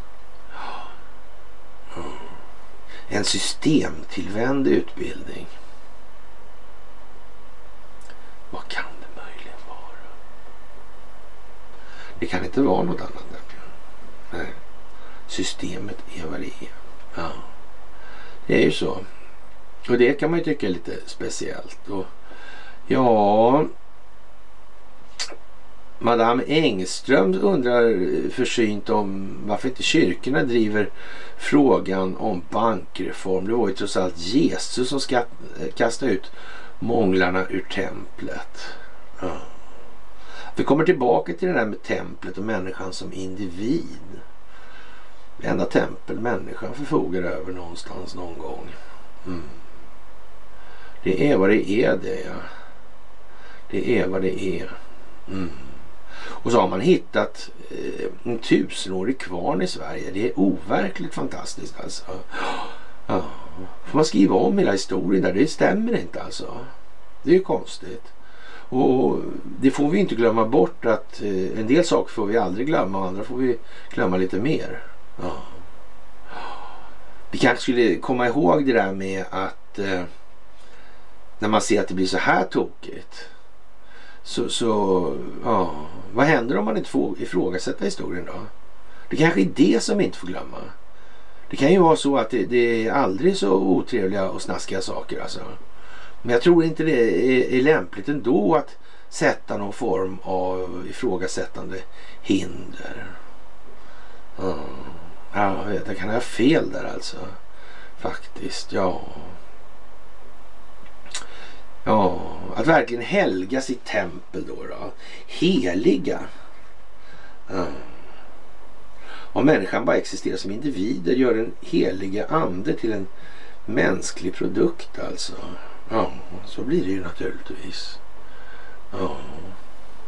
Kan människan leva utan heliga anden? Ja. Det kan de definitivt göra för den fanns inte innan Athanasius. Det är absolut helt säkert. Den heliga trefaldigheten. Mm. Vad är det heligaste vi har då egentligen? Det är ju konstigt här. Faktiskt. Ja. Jag vet inte. Vad utgör människans tempel utan den heliga anden? Om vi säger att det finns ingen helig ande. Vad är det, vad är det vi... Vad är templet då? Det är vår kropp. Man kan nästan dra det så långt som att säga så här. Finns vi utan vår kropp? Och hur vet vi det?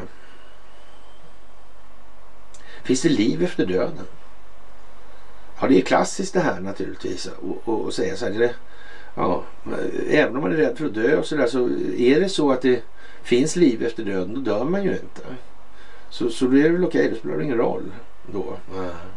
Behöver inte vara rädd för att dö i alla fall. Nej. Och om det inte finns liv efter, efter döden, då får man ju liksom aldrig veta det. Då är man ju död. Mm. För det spelar liksom ingen roll. Och i den här så att säga, semantiska religiösa schatteringen så måste man ju förstå att språkvården är ju, vi tog upp det förra gången också. Mm. Det här med barnens bibliotek och såna grejer. Det var förra, förra gången kanske. Mm. Det där är lite underligt alltså. Ja. Oh. Märkligt. Bojorna sitter var och av vilken anledning helt enkelt. Mm. Ja, de sitter ju i oss själva någon annanstans. Ja, oh, kan de ju inte sitta. Och vad är det egentligen som är så heligt då? Det betyder att man inte får ifrågasätta det. Varför, varför var det just en helig ande då, då kanske? Mm. Jag vet inte. Det handlar ju om Marianska krig. Det handlar om Arius. Mm. Sen var det arier såklart ovanpå det. Eftersom arianismen gick ut på ah, mer symmetri. Mer ah, ädel. Betonad. Mm. Mm. Ja, Jesus var en del av alltet precis som allting annat. Men det där gick ju inte att köra som maktmedel under de premisserna. Det är trofande liksom. Nej. Undrar om det hänger ihop. Undrar om religion har använt som styrmedel någon gång.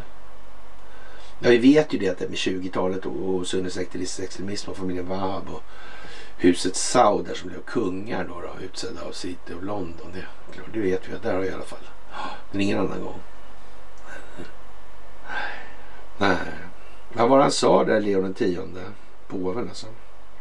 Vi har haft stor nytta av den där myten om Jesus, vad sa han? Ja. Östrom och Västrom, det här. Konstigt. Han den där liran memet där. Var det fjorton femtiotvå där? Ja. Jag vet inte. Konstigt det där också. Alltså. Måste man tänka till lite på det här nu. Man måste se det här lite mer klart. Det gäller väldigt, väldigt många nu. Faktiskt. Och det duger inte att komma dragande med en gammal bok nu alltså. Det här med steget alltså. Från att vara filosofiskt materialistiskt orienterad till att bli intellektuellt, emotionellt orienterad eller ja, filos, filo, filosofiskt idealistiskt orienterad. Ja, det där är väldigt krångliga ord alltså. Mm. Men det kommer gå bra. Det är helt säkert. Ja. Men eh, mm, faktiskt. Och som sagt det här med I Q-testet. Ja. Vi får i alla fall den folkbildning som vi ska ha. Så är det också. Mm. Exakt. Mm. Ibland lyckas vi ta oss lite längre än vad de vill. Ja, ja, men det är som det är alltså.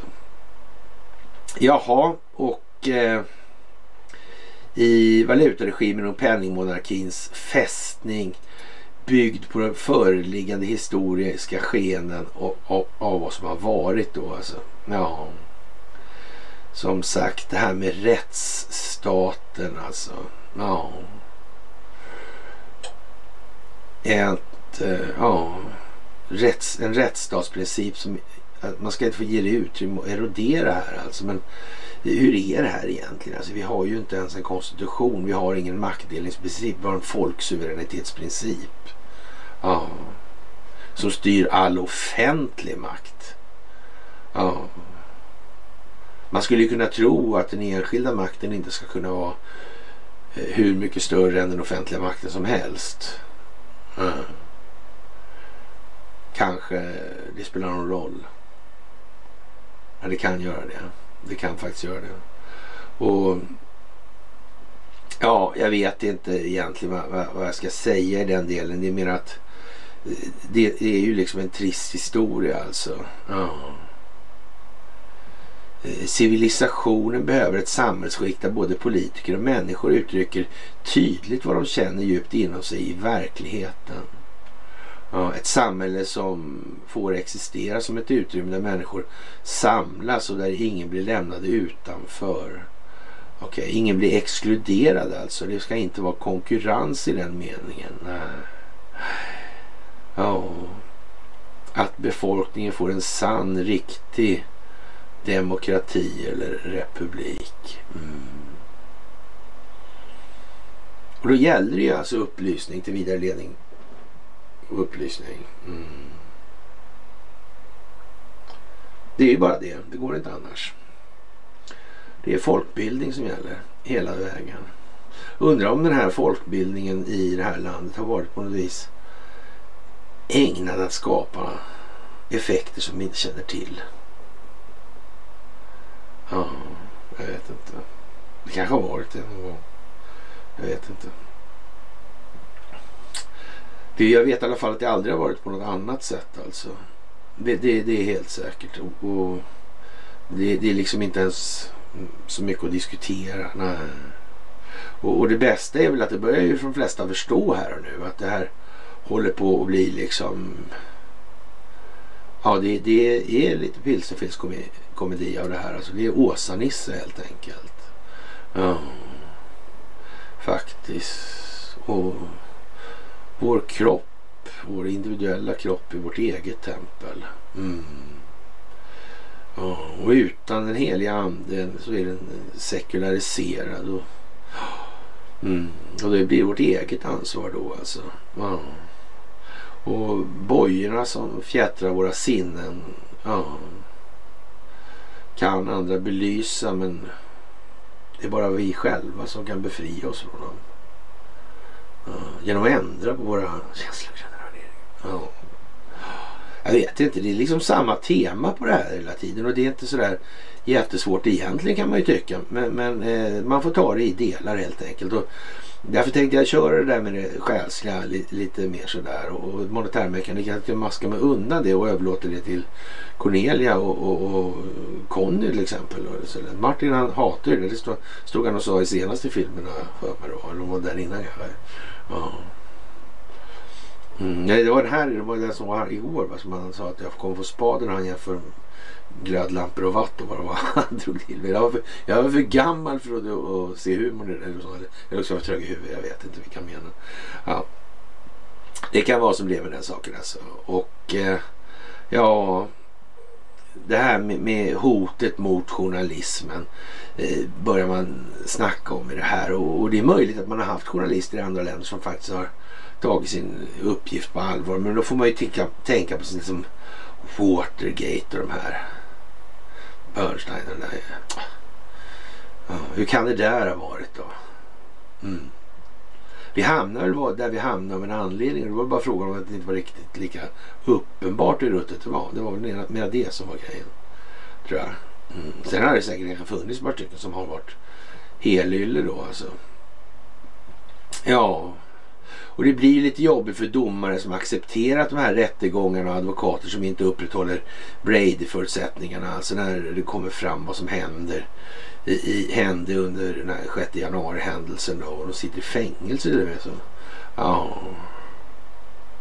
Och, och så kan man väl säga då, så lär även kommittén kommittén då får möta sina öden då med att man ska undanhålla information i form av de här filmerna då, som har fått människor som är oskyldiga dömda till fängelse alltså.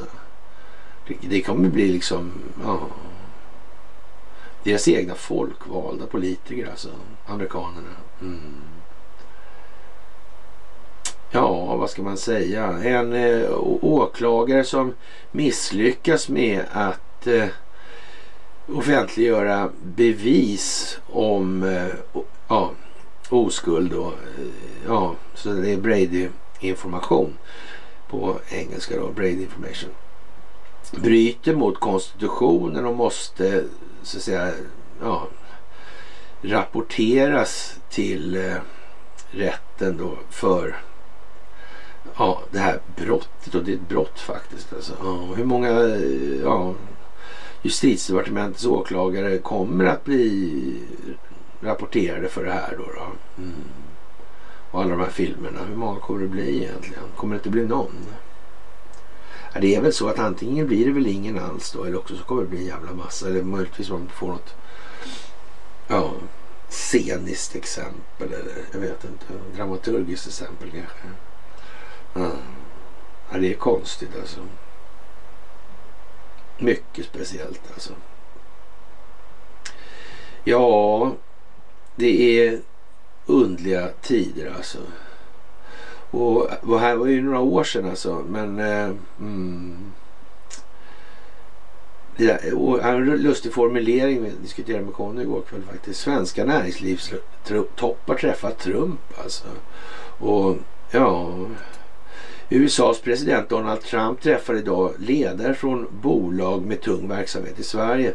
Även statsminister Löfven, Stefan Löfven deltar i mötet i Vita huset för att diskutera handelsfrågor mellan länderna. Ja, vad är fan bussigt han fick vara med alltså. Mm. Ja. Det är ja, helt enkelt investorsfären som är på besök. Och ja, det kan man ju säga är som det undrar de pratar om där.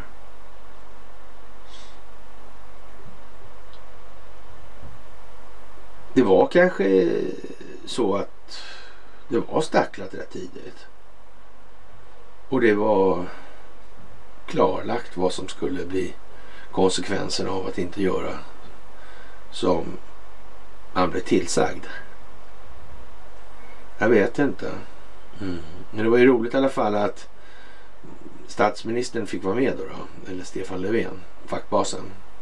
Ja. Det är lite som det är, alltså, kan man säga. Jaha, och eh, ja. Hyresgäst blåser försäkringsklassan sextioen gånger, så avslöjades bostadsfusket. Ja. Det verkar vara precis som att många av de här grejerna har då liksom tillåtits ske med myndighetens goda minne, alltså. Mm. Är inte det lite konstigt egentligen?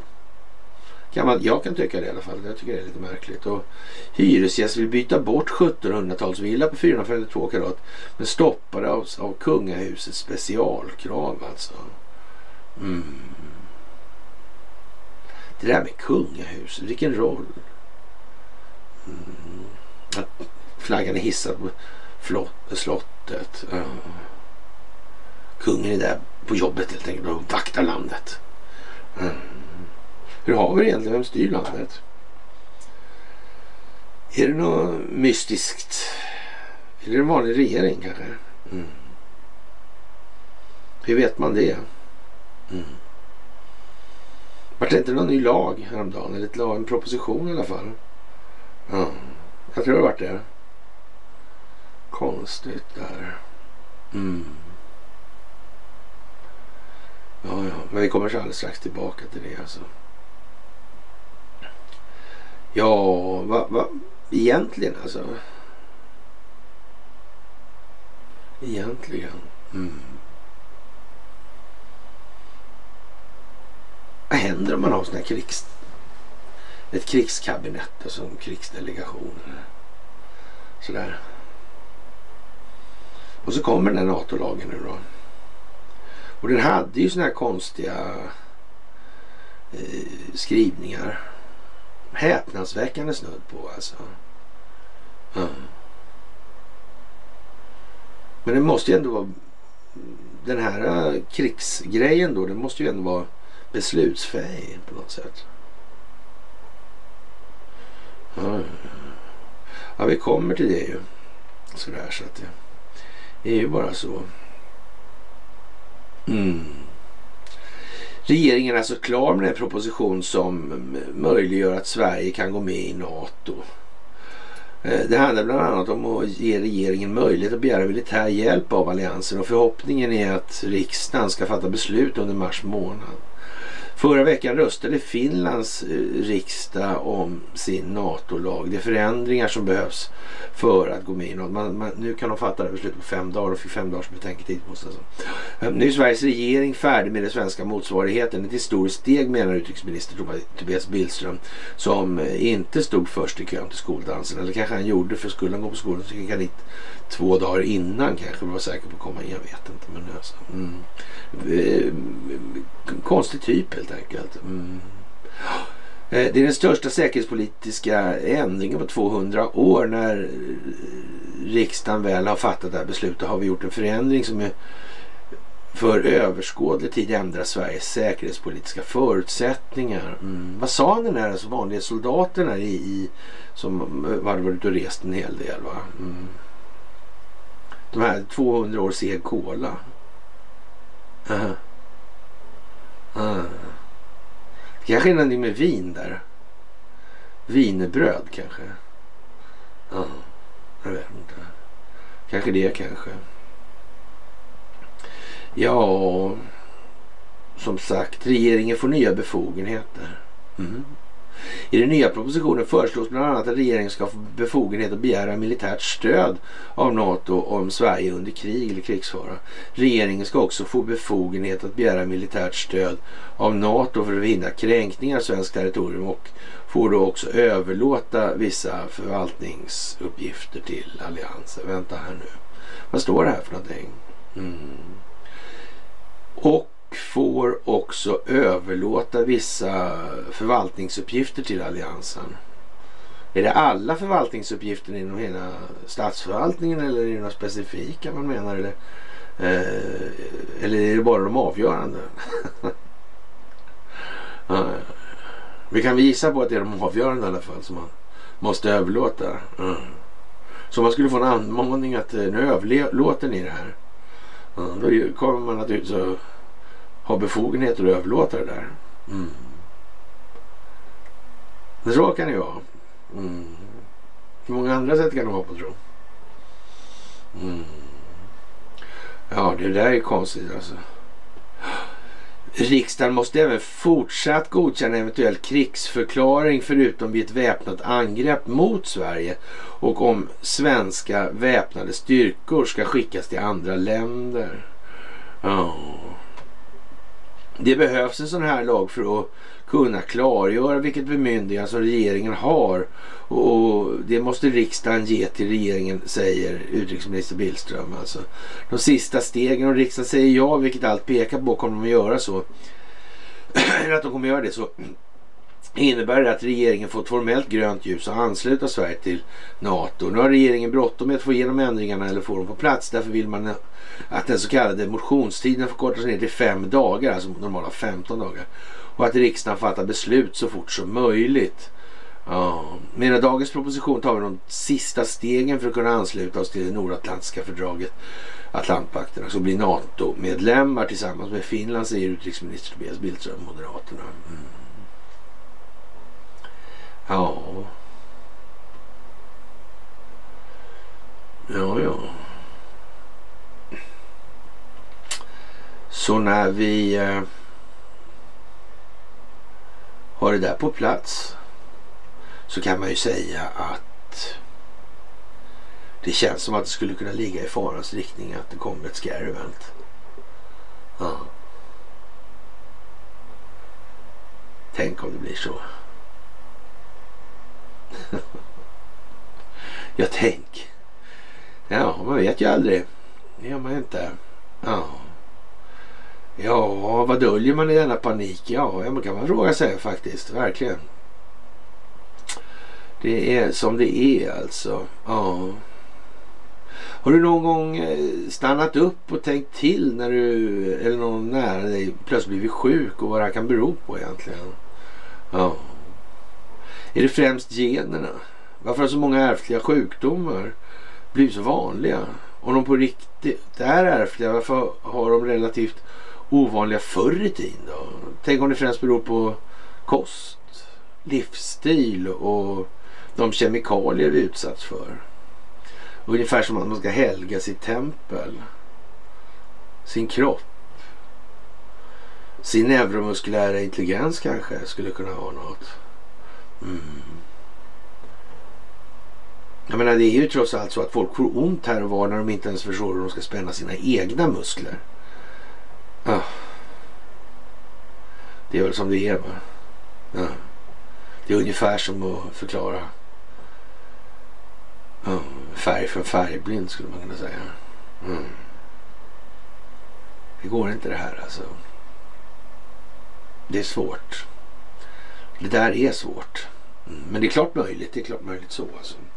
Men det här med neuromuskulär intelligens, det är mycket mycket mer avgörande än vad inte än vad alla har förstått nu längre, för det här pågår alltså på YouTube nu. En enorm utveckling i de här sammanhangen. Enorm utveckling verkligen. Mm. Men det är inte riktigt så bonigt som det har varit, det kan man säga. Så det är helt annan nivå på många saker just nu. Vi gör historiskt tillbakablick för att försöka förstå saker bättre.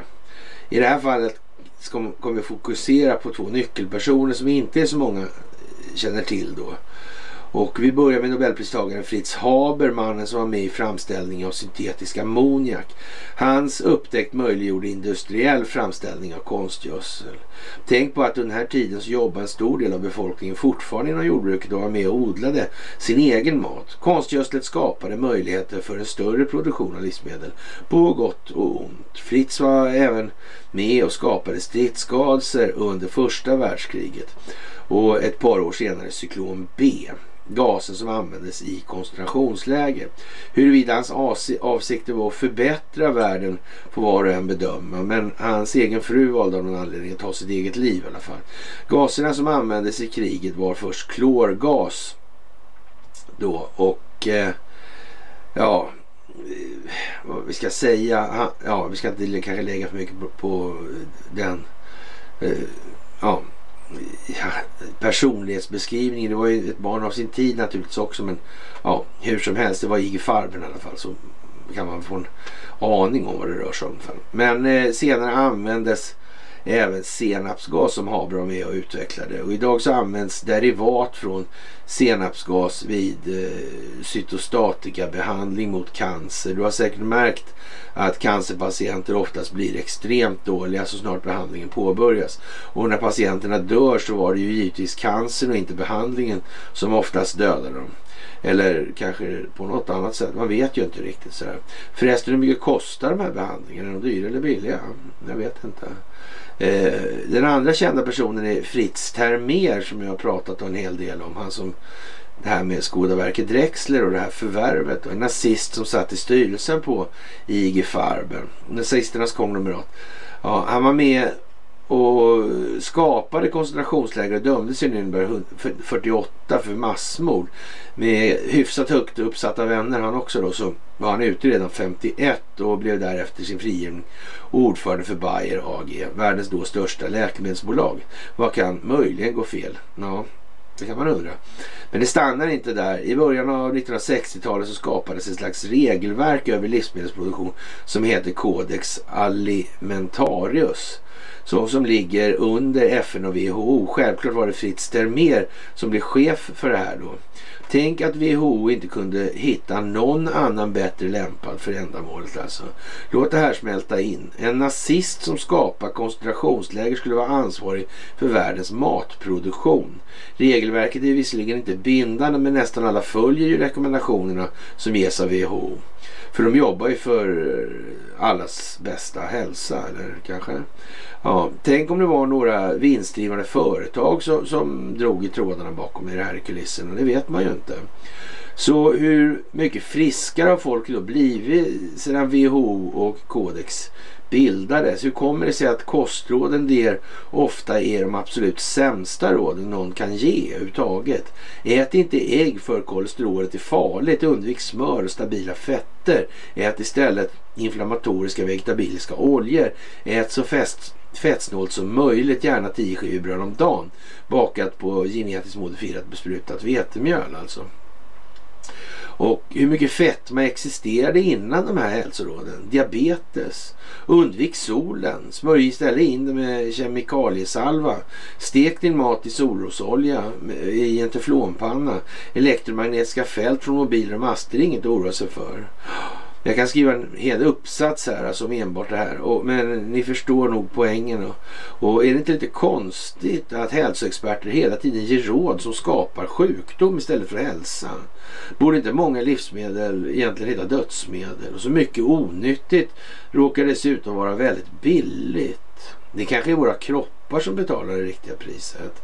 Det templet där som vi var inne på. Ja, kan det vara någonting här? Ja, jag vet inte om det ligger, alltså jag, ja. Det känns som det sitter ihop lite sådär. Idag finns det nästan oändligt med kemikalier i vår mat. Hur många orkar ens läsa innehållsförteckningen på maten och köper? Ska riktigt mat ens behöva en innehållsförteckning? Över nittio procent av de mat som vi köper idag existerar inte ens för hundra år sedan.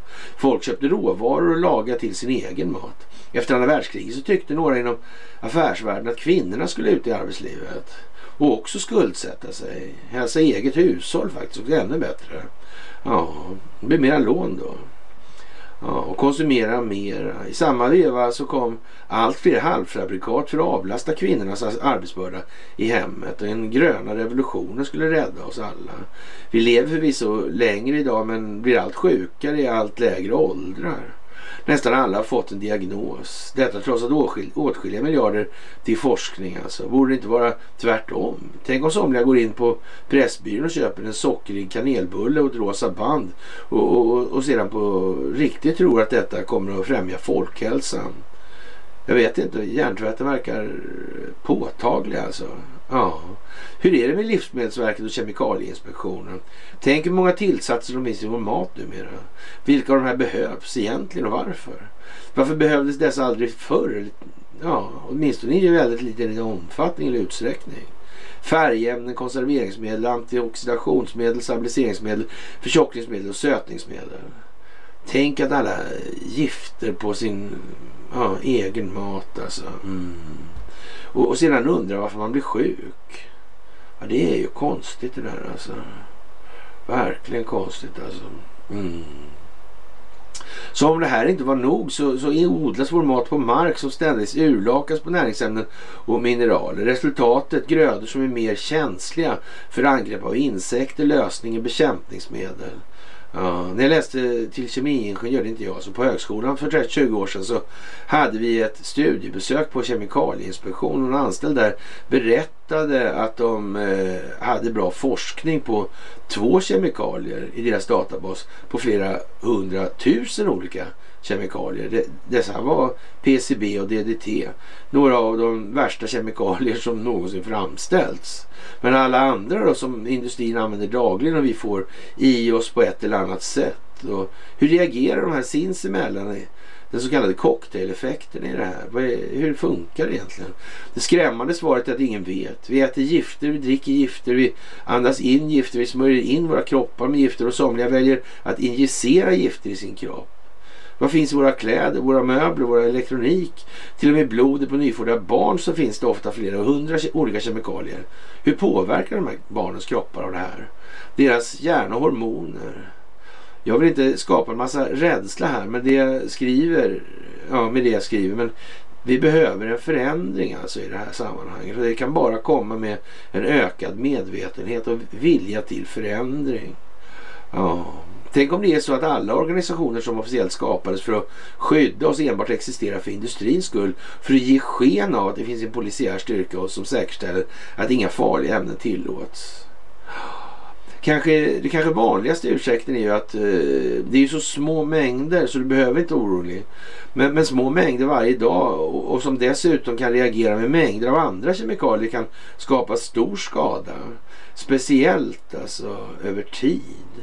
Istället för att enbart fokusera på covid-vaccin eller tvingas äta insekter så borde vi nog sluta stirra på trädet framför oss och inse att vi befinner oss i en skog. Ja, det är kanske skadligt att injicera gifter och äta insekter men vi borde kanske inte enbart fokusera på det här alltså. En viktig del av hälsa innebär att ta eget ansvar för den och inte fortsätta lita på de krafter som hittills bara gjort oss sjukare samtidigt som de själva bara blir rikare på kuppen. Det är herr Hagström, dagens bidrag, och jag tackar både för den här och förra gången. Det är lite roligt att inte behöva mässa bara i egen sak. Den här hade jag inte ens läst igen, det är ju bra ju. Den förra var ju lite halv sådär, det var ju liksom, det blev lite för lätt eller sådär. Men det här var ju skojigt tycker jag.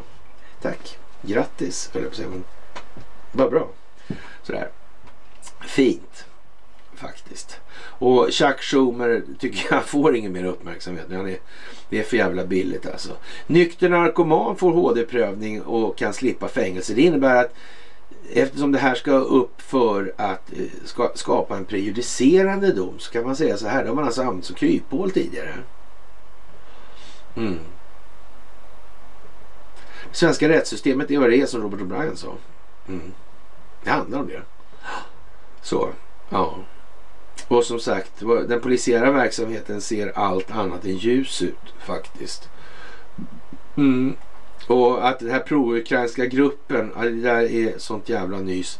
Så det liknar ingenting. Och även om C I A har fått ett antal ukrainare att göra det här, är det något som ska föreställa eller kunna misstas för och vara en insats i det här, så är det fortfarande bara samma sak i botten.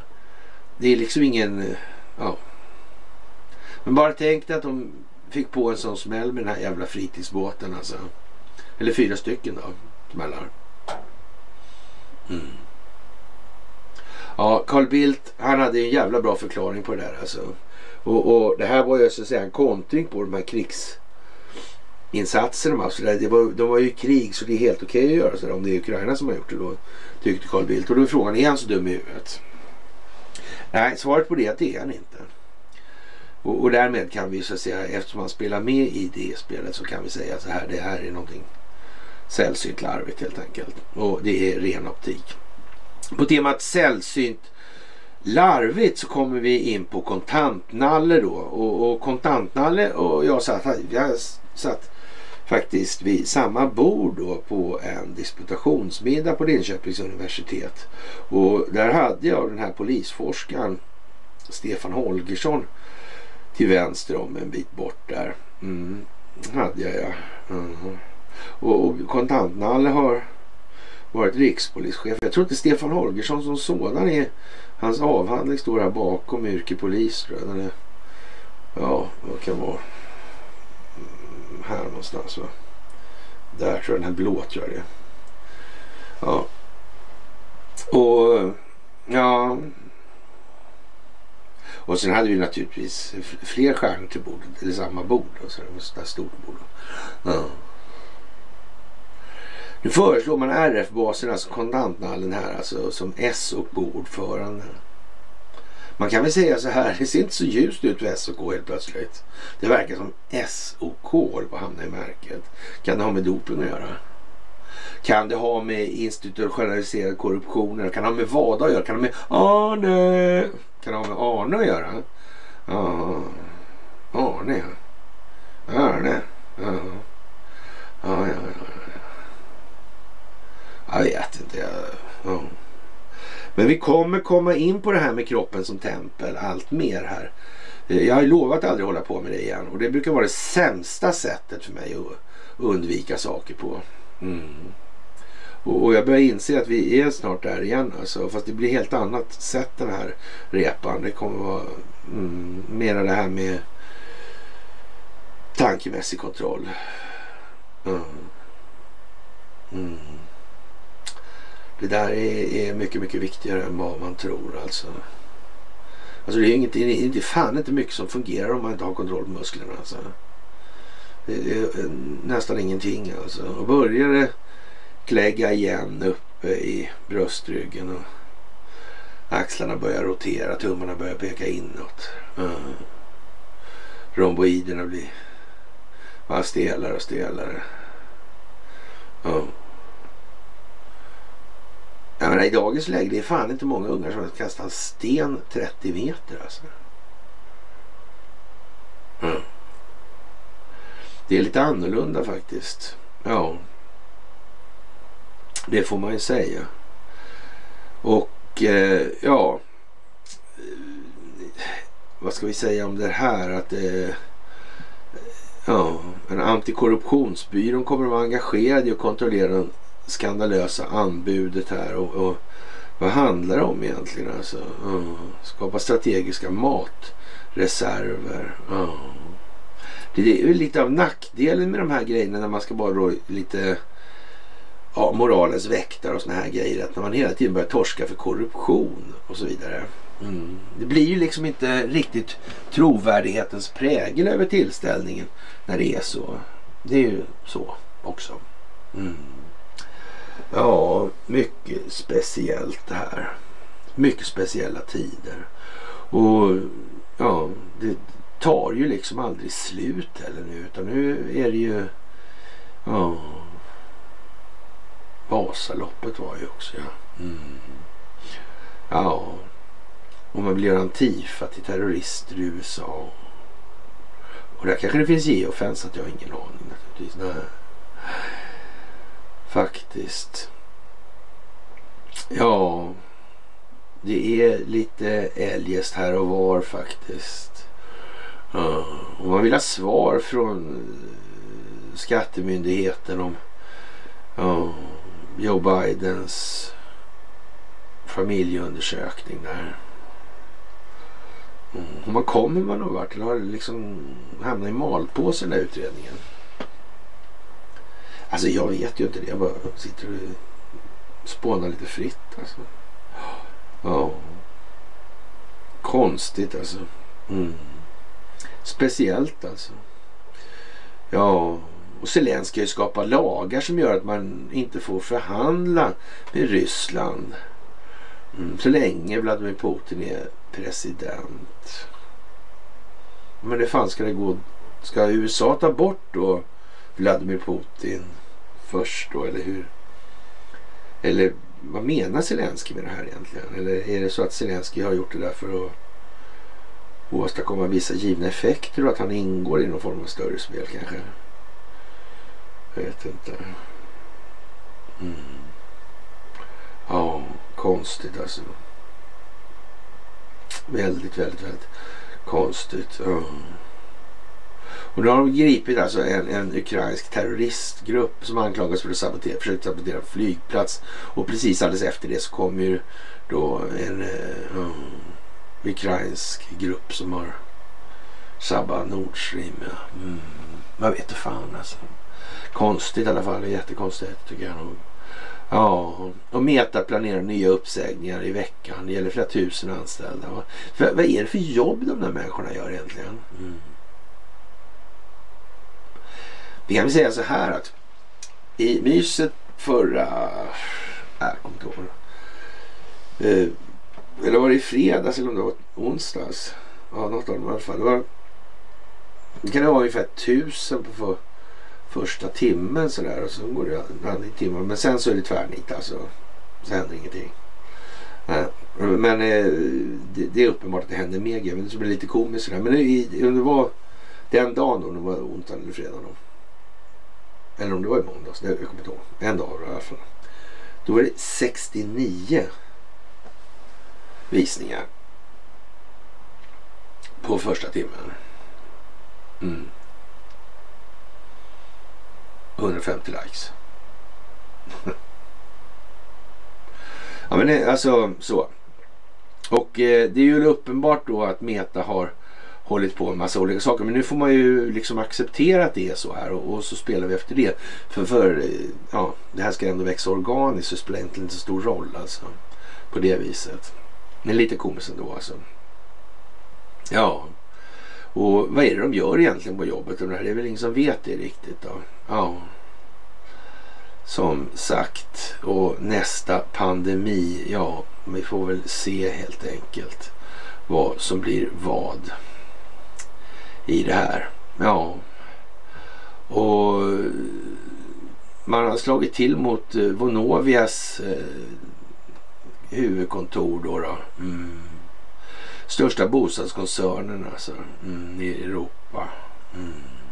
Massor med lägenheter i Sverige. Vad är det här för något alltså? Mm.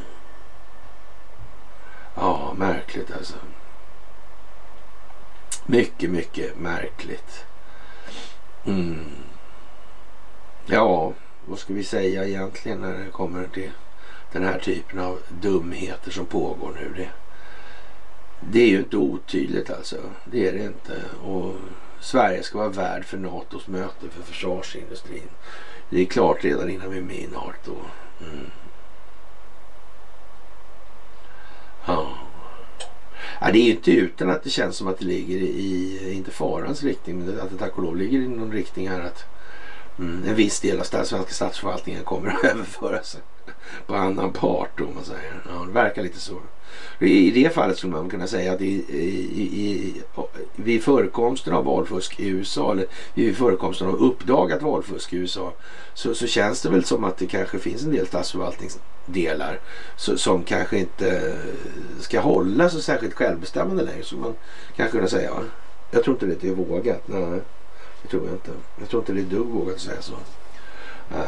Eller är det någon annan då liksom man tänkte lämna över då, ja, till, till Moldavien, eller vilka är det som ska man lämna över vad till här till NATO? Det blir väl kanske mera, och, och om det inte är Joe Biden eller, eller underlivsporslin, vi kan hoppas att det är då, ja, ska vi hoppas på Michelle Obama med Hillary som vice en stund alltså.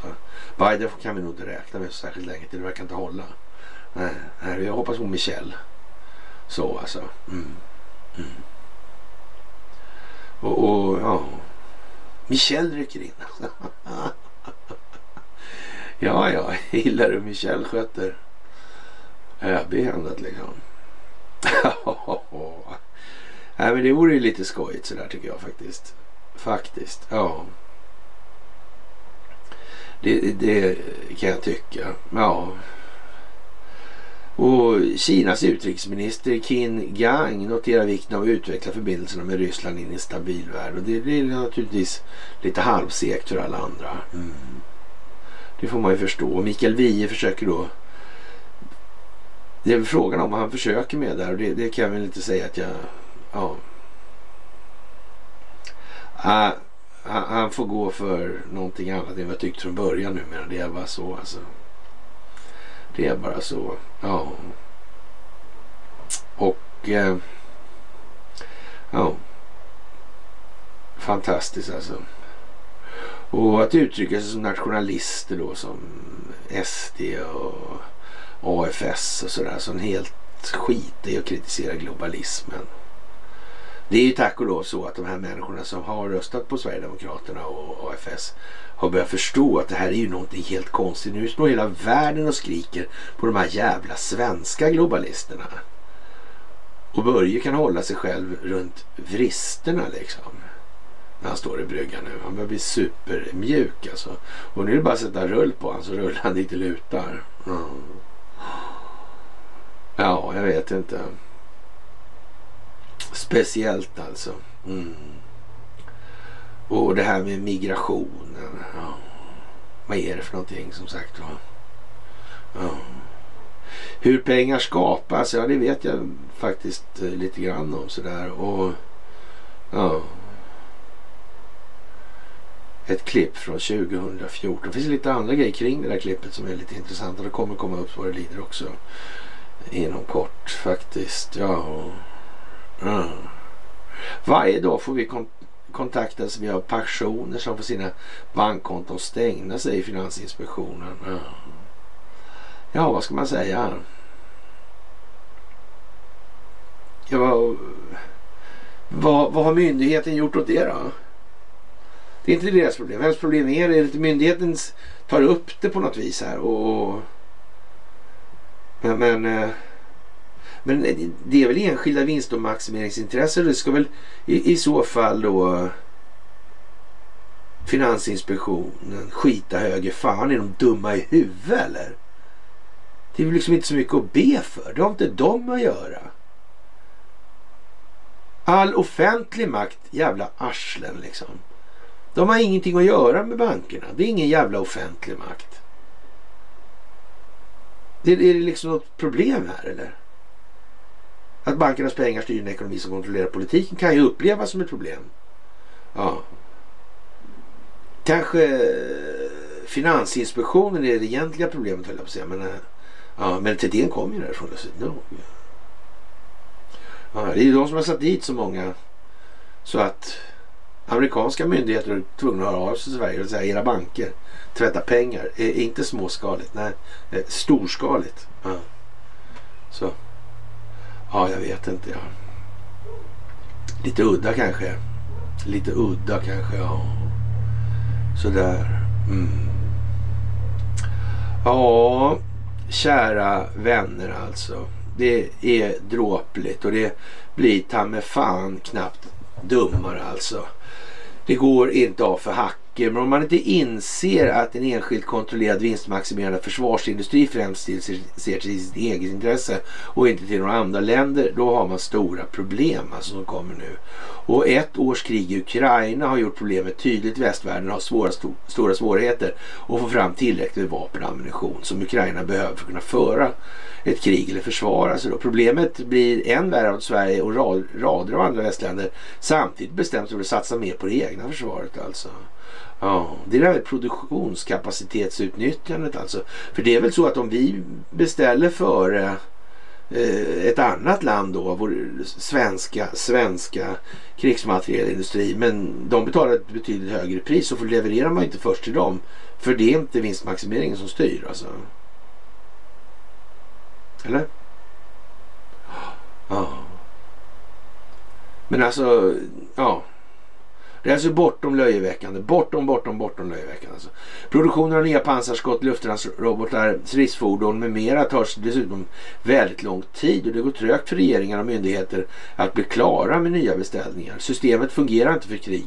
Vi har en försvarsindustri som är byggd för ett Europa i fred, säger Jan Pie, generalsekreterare för A S D, de europeiska försvarsindustriföretagens intresseorganisation. Den direkta effekten av att det är försvarsindustriföretagen i Europa som inte klarar av att få fram allt vad Ukraina behöver. Ja, detsamma gäller även för de amerikanska företagen som är de överlägset största inom försvarsindustrin. Vi är i ett oerhört bekymmersamt läge i Europa. Och man har helt enkelt inte haft någon förberedelse för hur det ska fungera vid en stor konflikt, säger Jan Pie. Vi har bara bedrivit den här försvarsindustriella verksamheten, alltså den militärindustriella verksamheten, för att tjäna pengar helt enkelt. Man har inte tagit några hänsyn till vad som händer operativt. Det är ju fantastiskt alltså.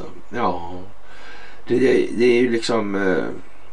Det är så jävla dumt så det liknar ingenting alltså, helt enkelt. Jämfört med andra branscher tar försvarsindustrin ofta längre tid på sig innan de får upp produktionen. Jan Pie förklarade med att kunderna är rätt annorlunda. Det finns ingen öppen marknad utan försvarsföretagen säljer bara till olika länders regeringar.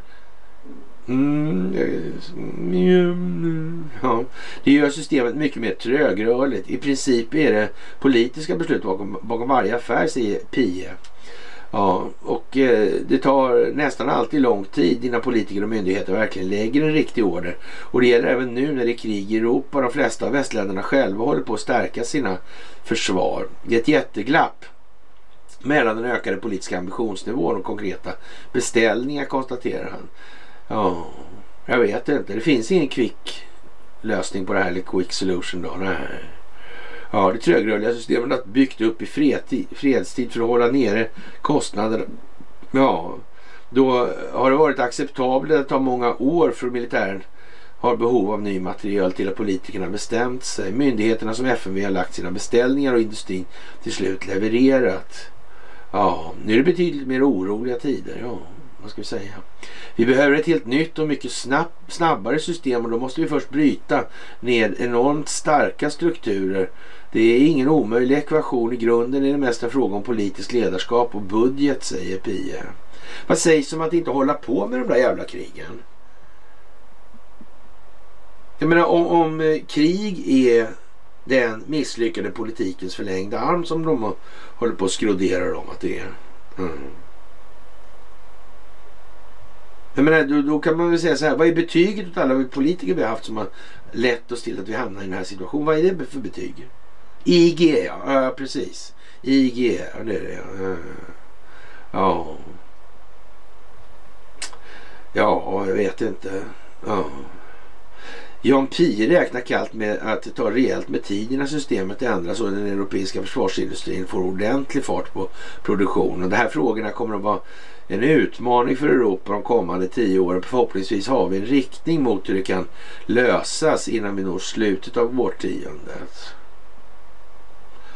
Fungerar inte för krig, försvarsindustrin. Ja. Det är de där som ska möta i Sverige då. då. Ingen optik. Nej. Vi kanske liksom skiter. Det är inte det att vi inte behöver militär, för det behöver vi. Men frågan är om vi behöver... Mm. Vad ska det vara till för? Kanske ska det skydda den konstitutionella grunden och befolkningen, kan det vara något? Uh. Uh. Konstitutionen utgår från alla myten också. Ja, ja, ja, ja, ja. Så där, ja. Mm. Det är inget folkstadsbegrepp i alla fall, nej. För de flyttar ju på så det blir krångligt. Ja, jag vet inte. Ja. Risk för ny prischock, något är ruttet i mathandeln i, i Dagens Industri. Ja, det tror fan det alltså. Ja. Det är väl rätt så klart så, va. När det till och med står i Svenska Dag... Nej, Dagens Industri var det till och med. Ja. Dagens P S, AstraZeneca har dubblat exporten till Ryssland. Vad är det sanktioner dit? Ingenting, ingen ring, ingen klocka. Varför gör inte U S A någonting? Varför nitar man inte på de här? Är det därför att Tiller har fått betalt, eller Bill Clinton fick betalt av Erik Eriksson, va? Eller är det för att kanske man vet att det är så alltid här och att eh, nu får det vara slut med det, och därför låter man det hållas för att exponera det så människor ska förstå, människor ska se optiken när det kommer upp och undra, AstraZeneca har dubblat exporten till Ryssland. Ja, mm, nej, jag vet inte, alltså det är bara en, det där lite löst hållet alltså. Det skulle kunna vara så, men man vet inte det alltså, så. Förtroende för regeringen rasar är riktigt, riktigt dåligt. Jag kanske spelar någon roll om vi har dem, eller har vi dem ens? Spelar det någon roll då då? Ja. Spelar det verkligen någon som helst roll i, i annat än för vad som ändå komma skall? Mm. Jag vet inte. ja, ja. Det är så speciellt, ja.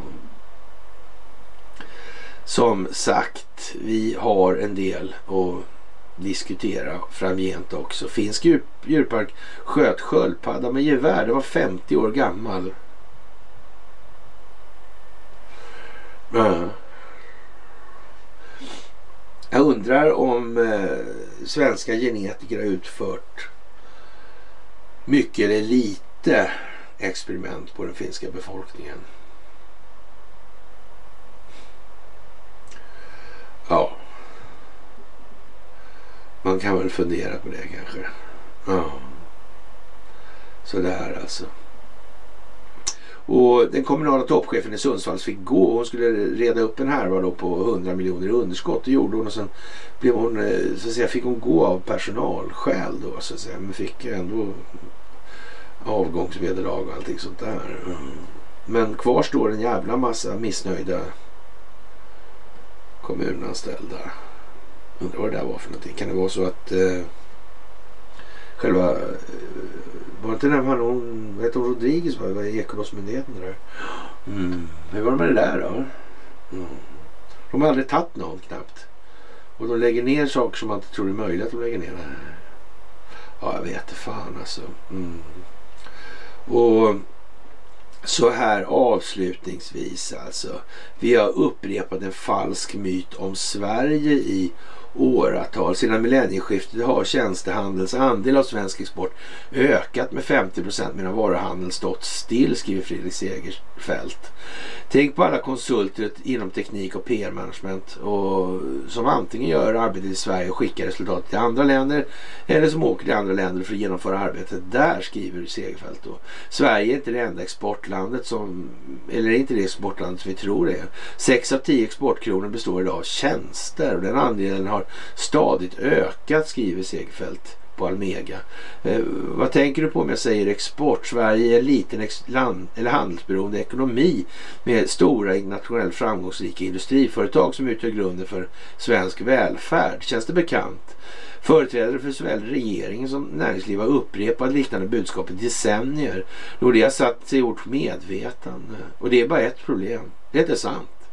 För det första i Sverige är inte någon liten ekonomi. Bland världens tvåhundratolv ekonomier så hamnar vi på tjugofjärde plats. Ur ett globalt perspektiv är vi alltså en stor ekonomi. Och det beror naturligtvis på, inte på att vi är många, utan på att vi är rika. För det andra är Sverige inte mer handelsberoende än jämförbara länder, tvärtom. I sexton europeiska länder är utrikeshandeln viktigare för ekonomin än här. I Belgien har handeln med omvärlden nästan dubbelt så stor betydelse som i Sverige. För det tredje, Sverige sticker inte ut som land med stor industriexport. Vi har däremot en större andel tjänster i vår export än de flesta andra länder som är liknande då. Faktum är att sex av tio exportkronor kommer från tjänsterna. Alltså. Ursäkta. Såväl internationellt som i Sverige växer tjänstehandeln. Sedan millennieskiftet har tjänstehandelns andel av svensk export ökat med femtio procent medan varuhandeln stått still. Vi står mitt i en grundläggande förvandling av vår ekonomiska relationer med omvärlden, men få verkar inse detta. Ja, konstigt det där alltså, det här med paradigmskiften. Ja. Vad är då export av tjänster? Inte fasiken åker man till andra länder för att klippa sig. Nej, det är inte ovanligt att svenska advokater är juridiska råd till en kund i ett annat land, eller att svenska arkitekter gör ritningar åt utländska kunder. Och det är dags att uppdatera vår bild av såväl globaliseringen som Sveriges roll i den här. Och tänk på alla konsulter inom teknik, P R och management som antingen gör arbetet i Sverige och skickar resultat till andra länder, eller som åker dit då. Ja. svensk sport är ja, det som är ja, det statisti- statistikerna kallar övriga affärstjänster. Det är ungefär lika mycket som hela försvaret. Ja. Och tänk hur mycket I T-arbete som görs på distans från andra länder. Mm. Den traditionella ja, statistiken fångar dock inte upp alla de tjänster som skickas över världen. Mm. McKinsey Global Institute räknade med att tjänsteinputen i de varor som exporterades, det är immateriella, immateriella tillgångar som multinationella företag skickar till sina dotterbolag runt om i världen, samt digitala tjänster som till exempel Wikipedia och YouTube som konsumeras över nationsgränser, fann att de tjänsterna vida överträffar varorna när det gäller internationella flöden. Ja, jag vet inte. tionde mars träffas E U:s utrikeshandelsministrar för ett möte här i Stockholm. När de pratar handel kommer de med stor sannolikhet att ha stora containerfartyg för ögonen och tjänsterna kommer att hamna i bakgrunden. Det är dags att uppdatera vår bild. Mm. Ja, men då kanske det är så att vi kanske inte behöver, vi är nog inte så exportberoende då. då. Mm. Det kan ju vara så att folk är skattenäriga i de här sammanhangen när det gäller tjänstegrejerna. Ja, oh, jag vet inte. Ja, oh, konstigt det där alltså. Mm. Gynnar det globalisterna eller befolkningen? Otroligt svår fråga. Jag vet inte om det var så svår fråga. Det är helt givet vad det där gynnar nu. Och jag tror inte det är läge att fortsätta med det faktiskt. Nej. Nej, det tror jag faktiskt inte. Och med det, kära vänner, så får vi väl eh, anse att piglördagsmyset är till ända. De här blir ju väldigt långa nu. Det är ju liksom inte mycket att be för det. Man hinner liksom inte halvvägs ens alltså. Mm. Faktiskt. Mm. Det är speciellt. Det är spe- speciella tider. Ni är speciella. Ni är jordens bästa internetpublik hur lätt som helst alltså. Ni har en överblick som ja, inte finns på den här på bredden i samma omfattning i någon annan befolkning. Mm. Per capita inte ens nära, om vi säger som så. Inte ens nära.